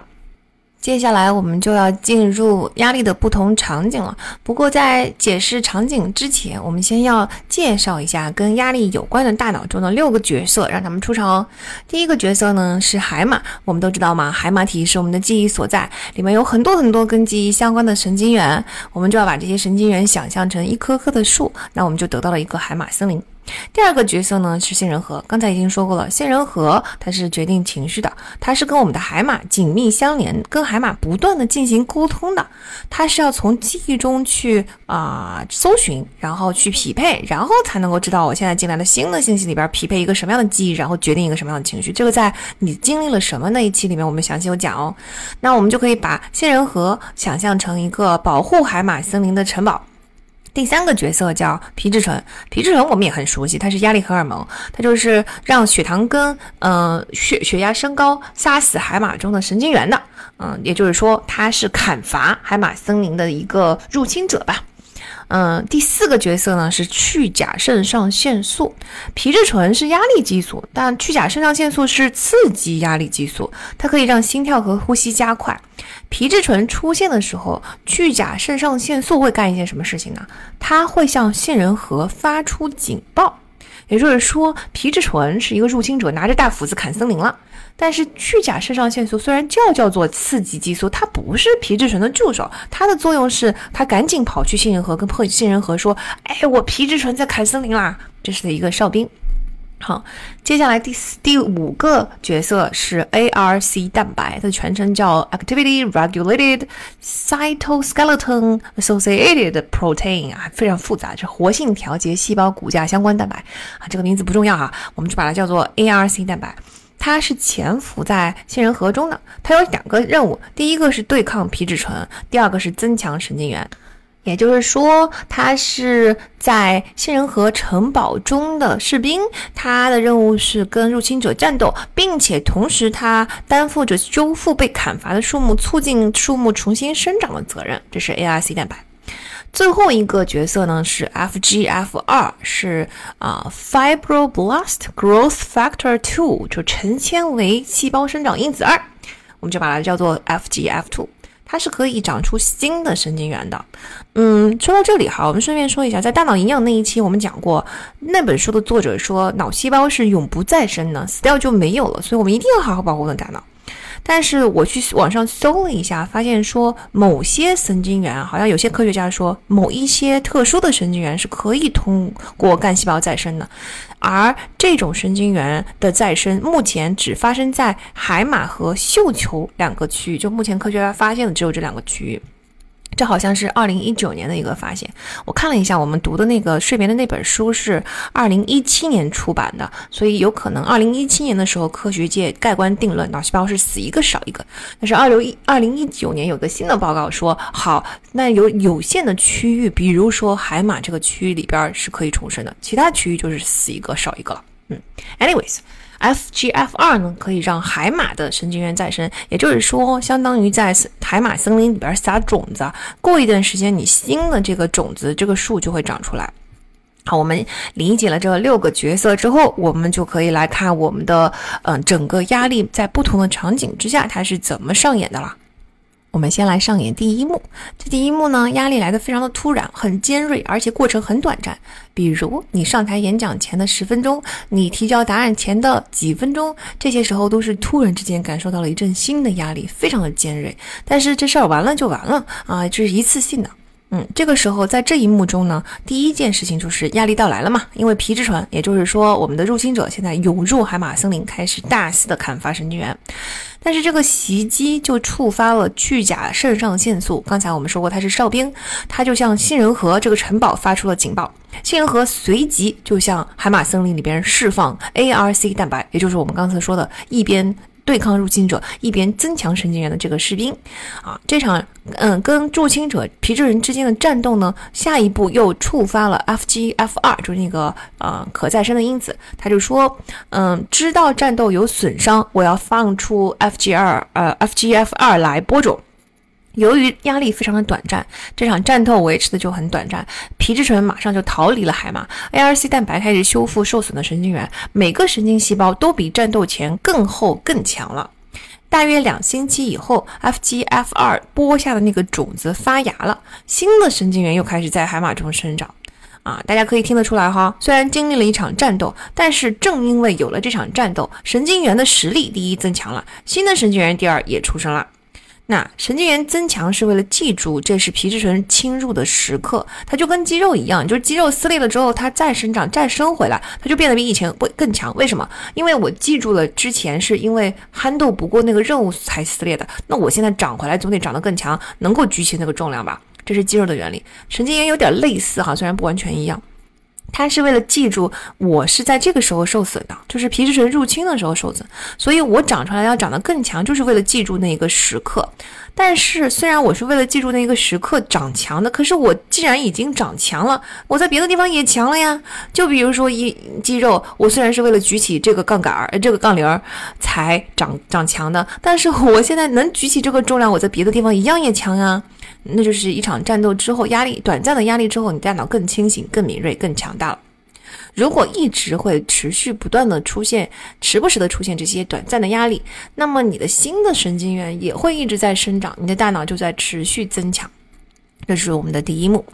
好，那我们换第二幕，换一个场景。在这种情况下呢，压力会持续很长一段时间。那前面都跟第一幕一样，就是压力到来，皮质醇到来，皮质醇涌入海马森林开始砍伐。然后呢，啊，这个这个这个时候刺激了，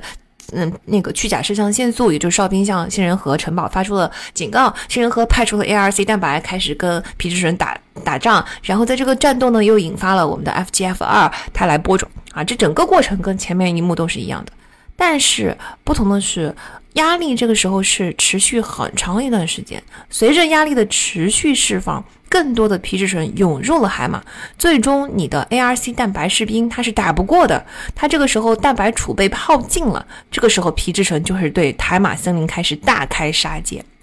那由于它大开杀戒，砍伐掉了太大的树木，神经元死亡的太多，FGF 二的储备耗尽，就没有新的种子给播下，那皮质元就呃皮质醇就会继续猎杀神经元。海马整个就会开始枯萎，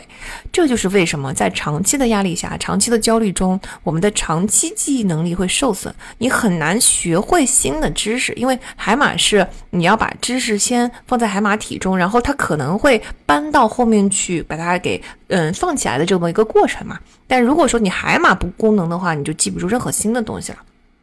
其实哦，这种变化是一种具有积极意义的生存的。指令，嗯，也就是说，因为你在长期的压力下的时候呢，人就处在一种非常无助的状态。此时，他故意让你记忆难以形成，是因为让大脑不要形成一种习得性的无助嘛？在压力持续过大的情况下，皮质醇持续入侵海马，把海马搞枯萎了之后，海马就记不住这段时间发生了什么。这个时候，对于你恢复以后的自我保护肯定是更有利的。否则，你老记住这些让你伤心的、难受的、长期有压力的，并且习得性无助的时候，那整个人就恢复不过来了，是吧？其实它反而是一种自我保护的机制哦。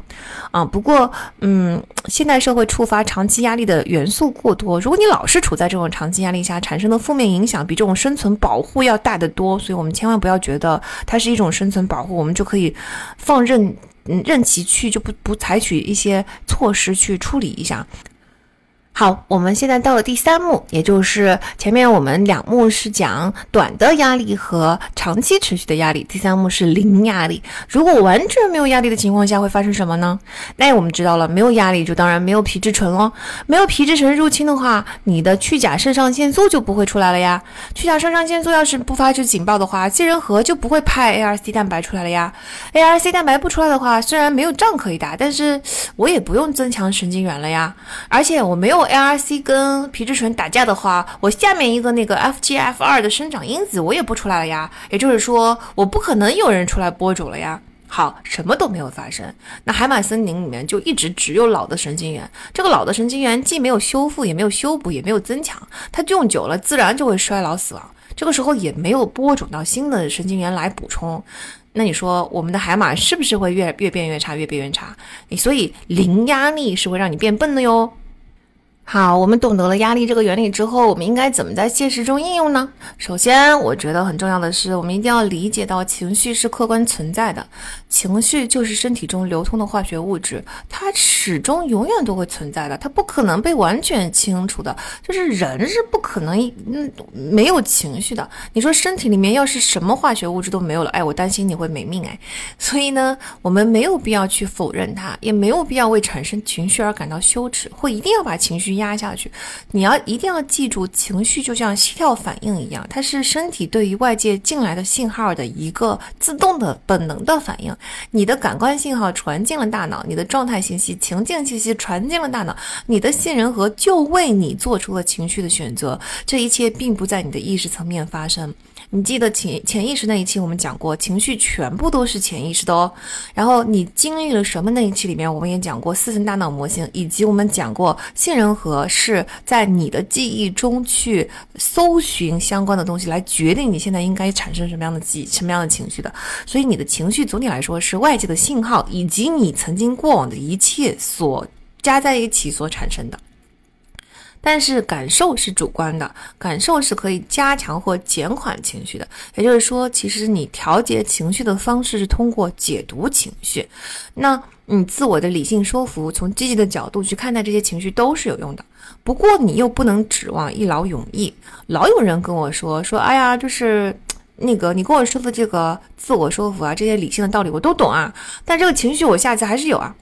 当然会有了，谁跟你说这种道理是用来一次性解决、一口气解决所有终身的事情呢？这不可能的，好吗？我们应不应该抱有错误的期望，说下次这个情绪我已经理性说服了我一次，下次这个情绪就不会再发生了？不是的，它是一个循序渐进的过程。你只要遇到同样的事情，同样的感官信号进来，在你的杏仁核搜寻到了同样相关的触发的情绪，它就是会发生这种情绪啊。但是呢，随着你自我说服越来越重复，你的主观解读越来越熟练，越来越自动化，以后呢，一旦触发到这个情绪，就是一旦出进来了这个外界的感官信息，你马上就可以。发动你的身体进行一个解读，然后我们说过了嘛，你的感受是可以中和、缓和情绪的，然后这个情绪瞬间就进行到了一个中和跟缓和，这个时候就相当于从感受上来说，你没有经历过这个情绪一样。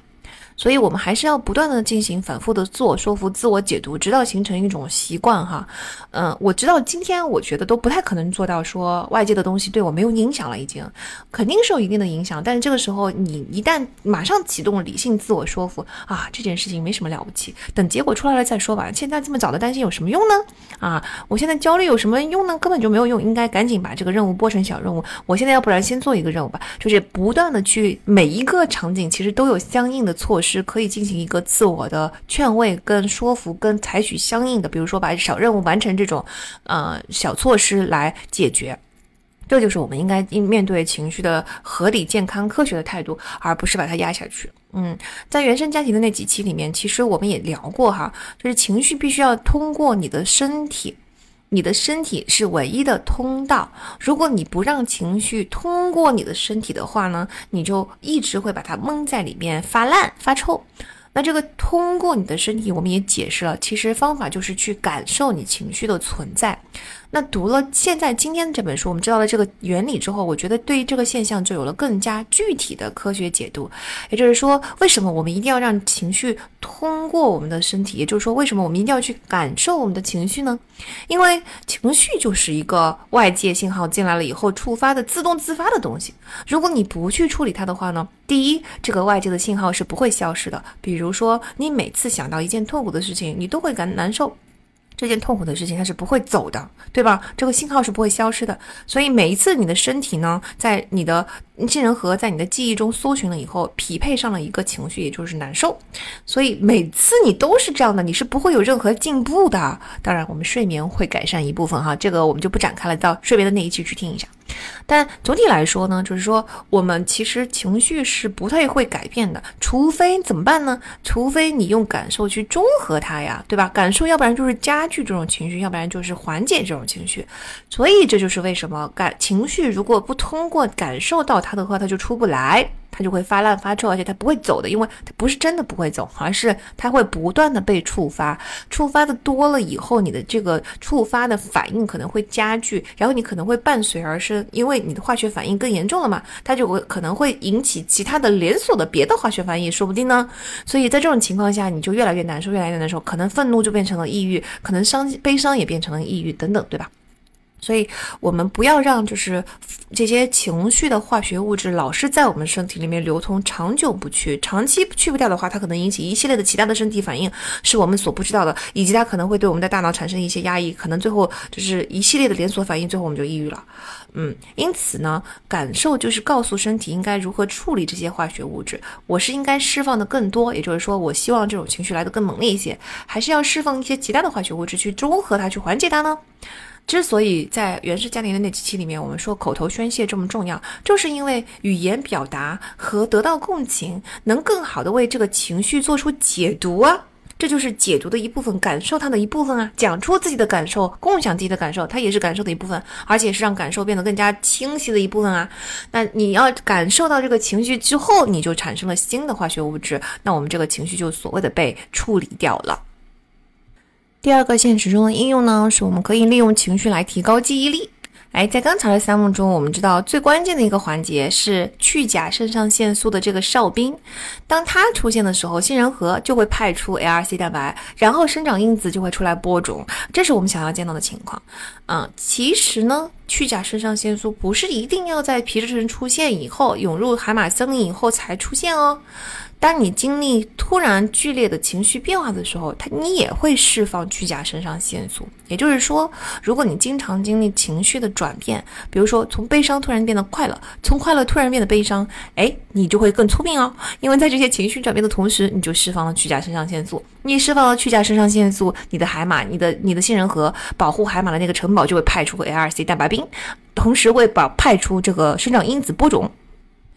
我们之前就在节目中说过，嗯，我们现在这个社会有一种非常病态的文化，就是打压情绪表达。看到一个人一会儿高兴啊，一会儿哭鼻子啊，就觉得这个人神经病啊，不可靠啊，情绪化呀，对吧？情绪所谓的情绪不稳定，我以前就觉得很困惑，就是你们说的情绪稳定到底是啥？那意思就是一条直线吗？情绪是很丰富，但是我也可以很稳定啊。比如说，我看到花儿很好看，我就很开心，可以吗？我看到小蜜蜂找不到回家的路了，我就很伤心，行不行？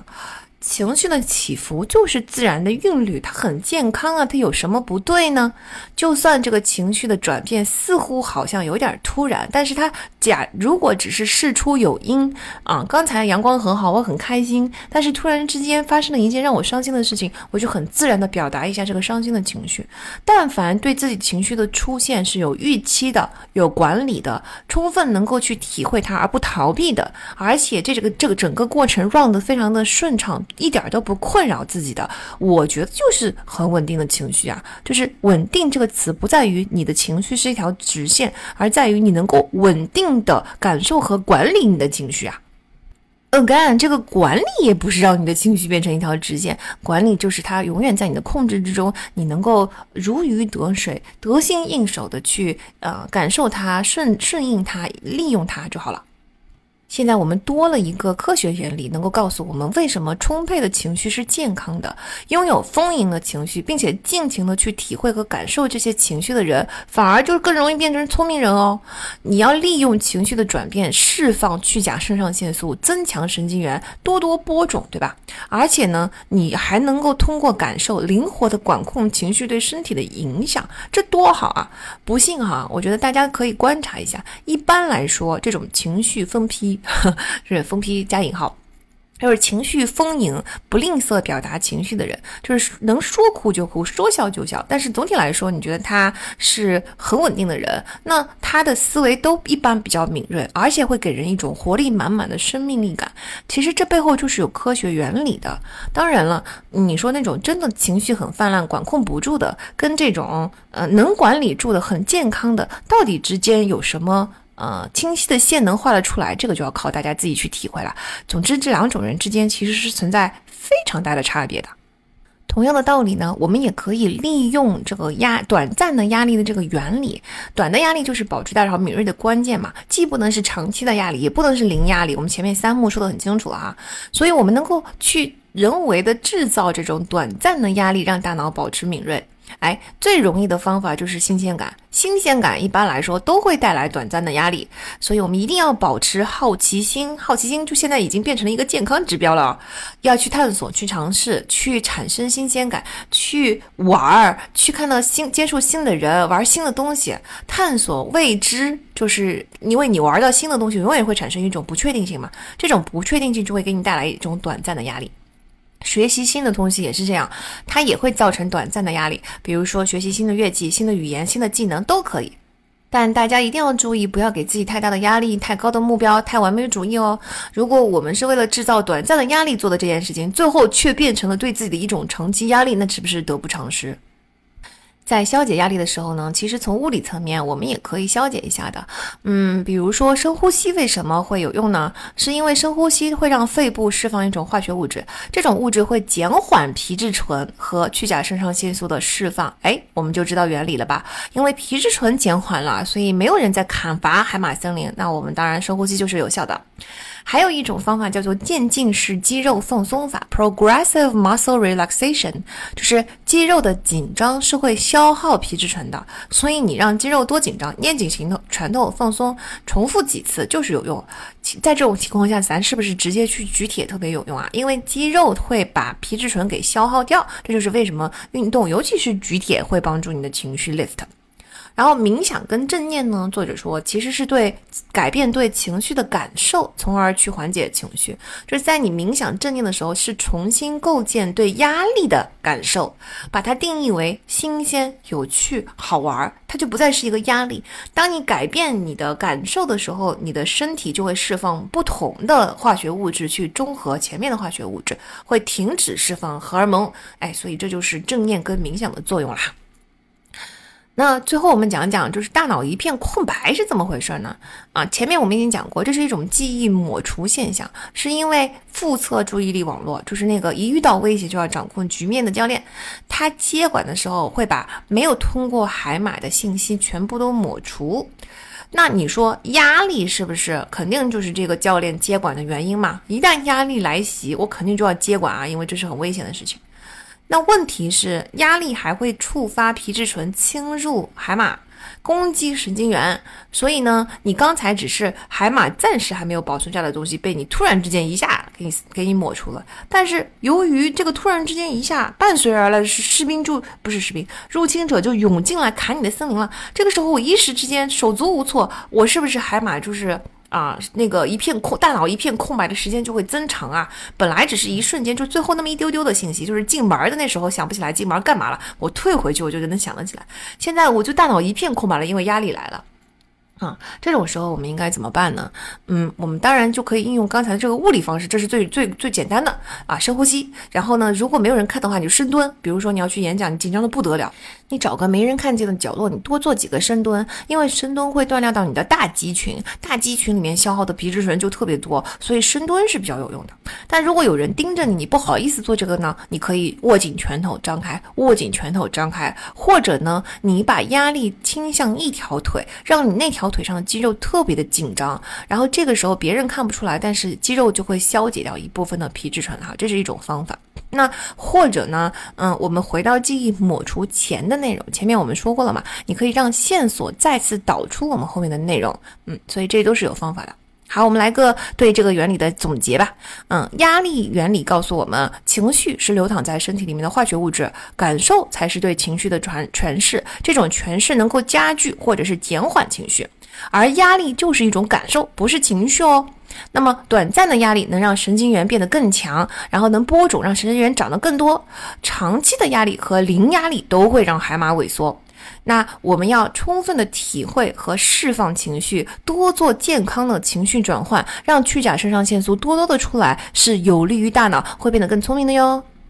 接下来终于来到我们最后一个大脑原理，第十二个原理——分散练习 （distributed practice）。在前面呢，我们有讲过一个交错练习，就是同样的练习量是三十次正手、三十次反手、三十次截击，还是打散了来交错练习呢？那新的问题就来了，还是同样的练习量，我们是在一天中一口气完成的集中训练好呢，还是分散在三天完成好呢？哎，大家可能猜到了吧？更好的是分散练习。为啥分散练习更好呢？这就要说到我们著名的遗忘曲线了。啊，遗忘曲线告诉我们在接收到新的信息的二十四个小时之内，我们会忘掉百分之七十的内容，然后后面会趋于平稳，不不怎么下降。也就是说，你听完了东西，你觉得特别的有用，但是二十四小时之内你就只记得百分之三十了。大家还记得前面说过吗？一个新的记忆的形成，就好比在大脑中放了一个记忆储存，然后开辟了一条新的通路，往通往这条记忆嘛。遗忘呢，其实并不是这个记忆消失了，或者说这个记忆本身缩小到了百分呃缩小了百分之七十，而是说在接下来的二十四小时之内，通往这个记忆的小路上会有百分之七十的路段被疯狂长出来的杂草所覆盖，这个时候你就找不到这条路了。那如果你把所有的练习都集中在一天，也就是说你在假设哈，一在一天中练习三个小时，那就相当于你在这条路上除草整整除了三个小时。那当然，除草的效果可能当时是比较好的，可是你一走啊，第二天这条路的百分之七十又开始疯狂的长草了。分散练习呢，就相当于说你每天都来除草，但是呢，每天只除草一个小时，然后你连续除草三天。神奇的是，三天之后这条路上的草就不怎么长了，似乎是大脑感知到了你的用心，心想说啊，在这条路上长草是没有用的啊，这每次每天它都都会被来长一次拔一次，长一次拔一次，长一次拔一次，算了算了，还是不要长了。好，所以这就是分散练习的好处。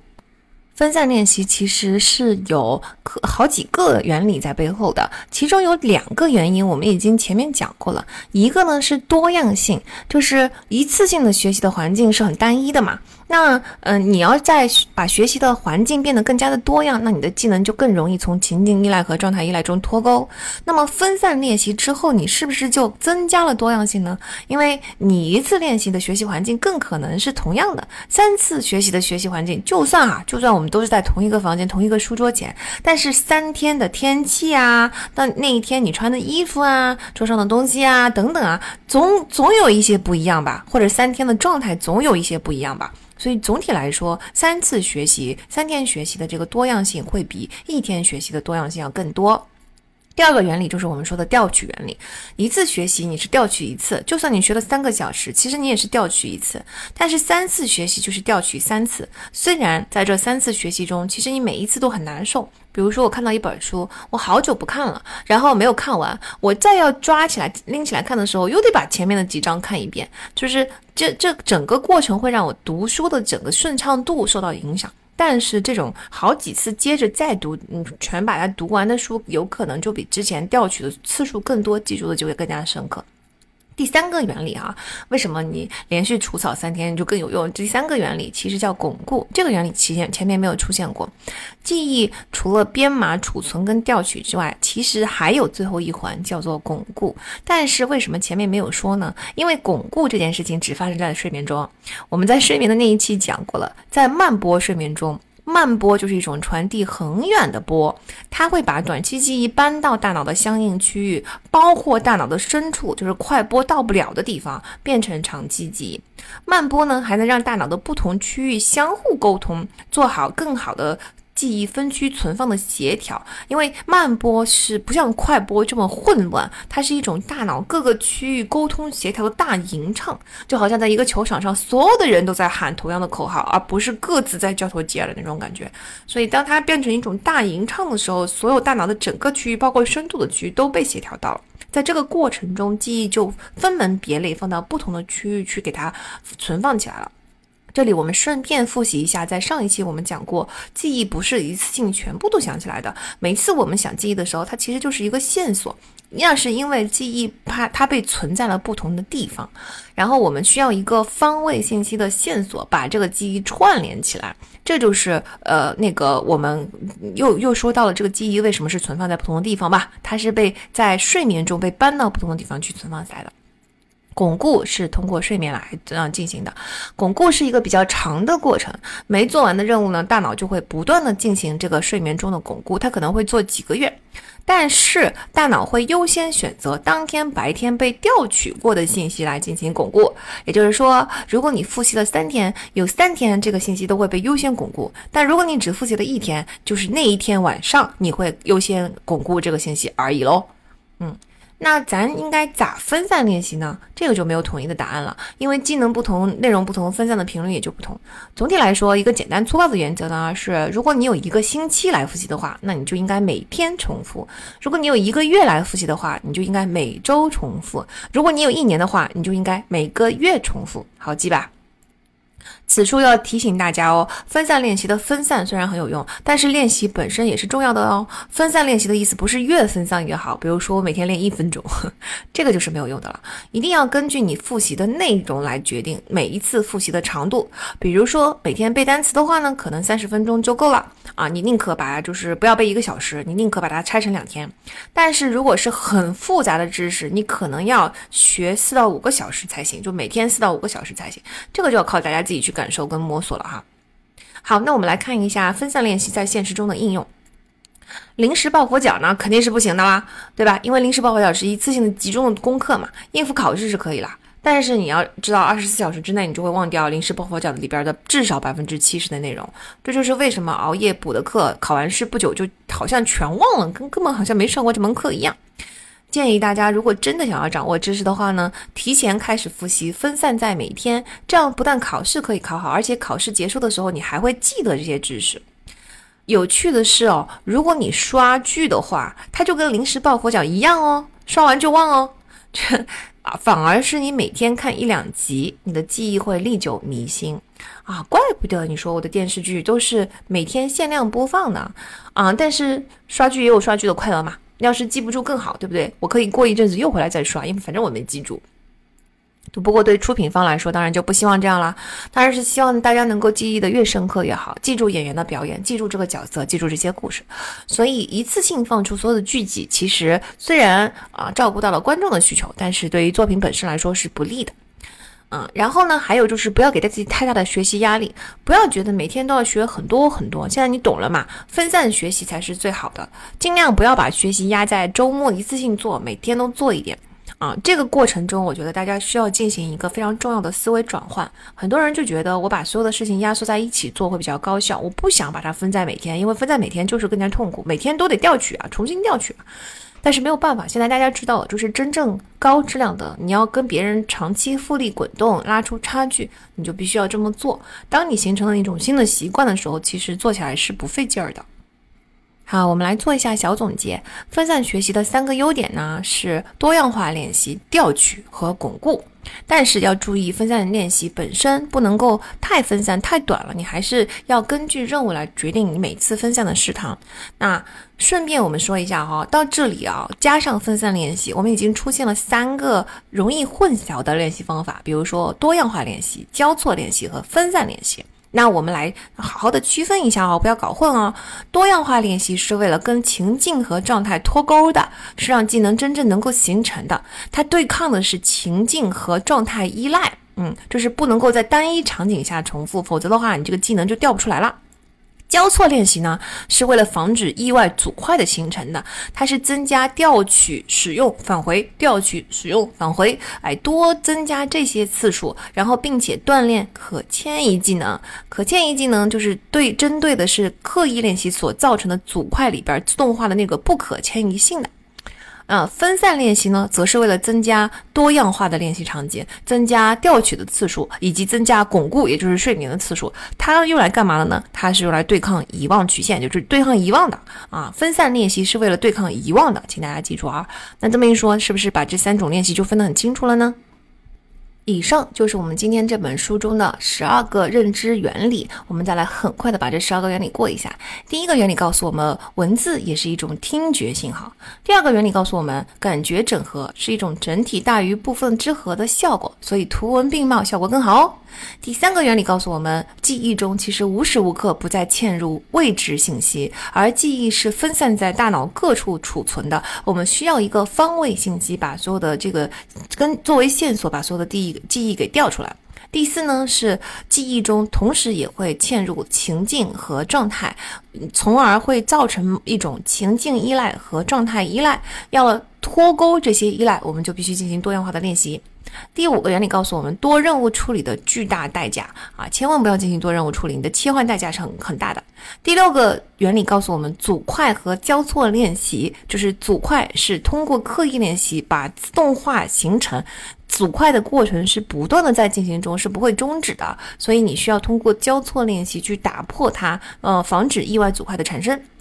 第七个原理就是我们今天的第一个原理，说的是错误能够帮助我们修正地图啊，执念来自现实中的反馈是非常重要，要调取我们的勇敢北极星的。第八个原理说的是加深记忆的关键是调取啊，调取调取调取非常的重要哈。第九个原理说的是概念预期和策略启动，就是 priming 啊，我们怎么利用这三种启动来嗯适应不同的场景。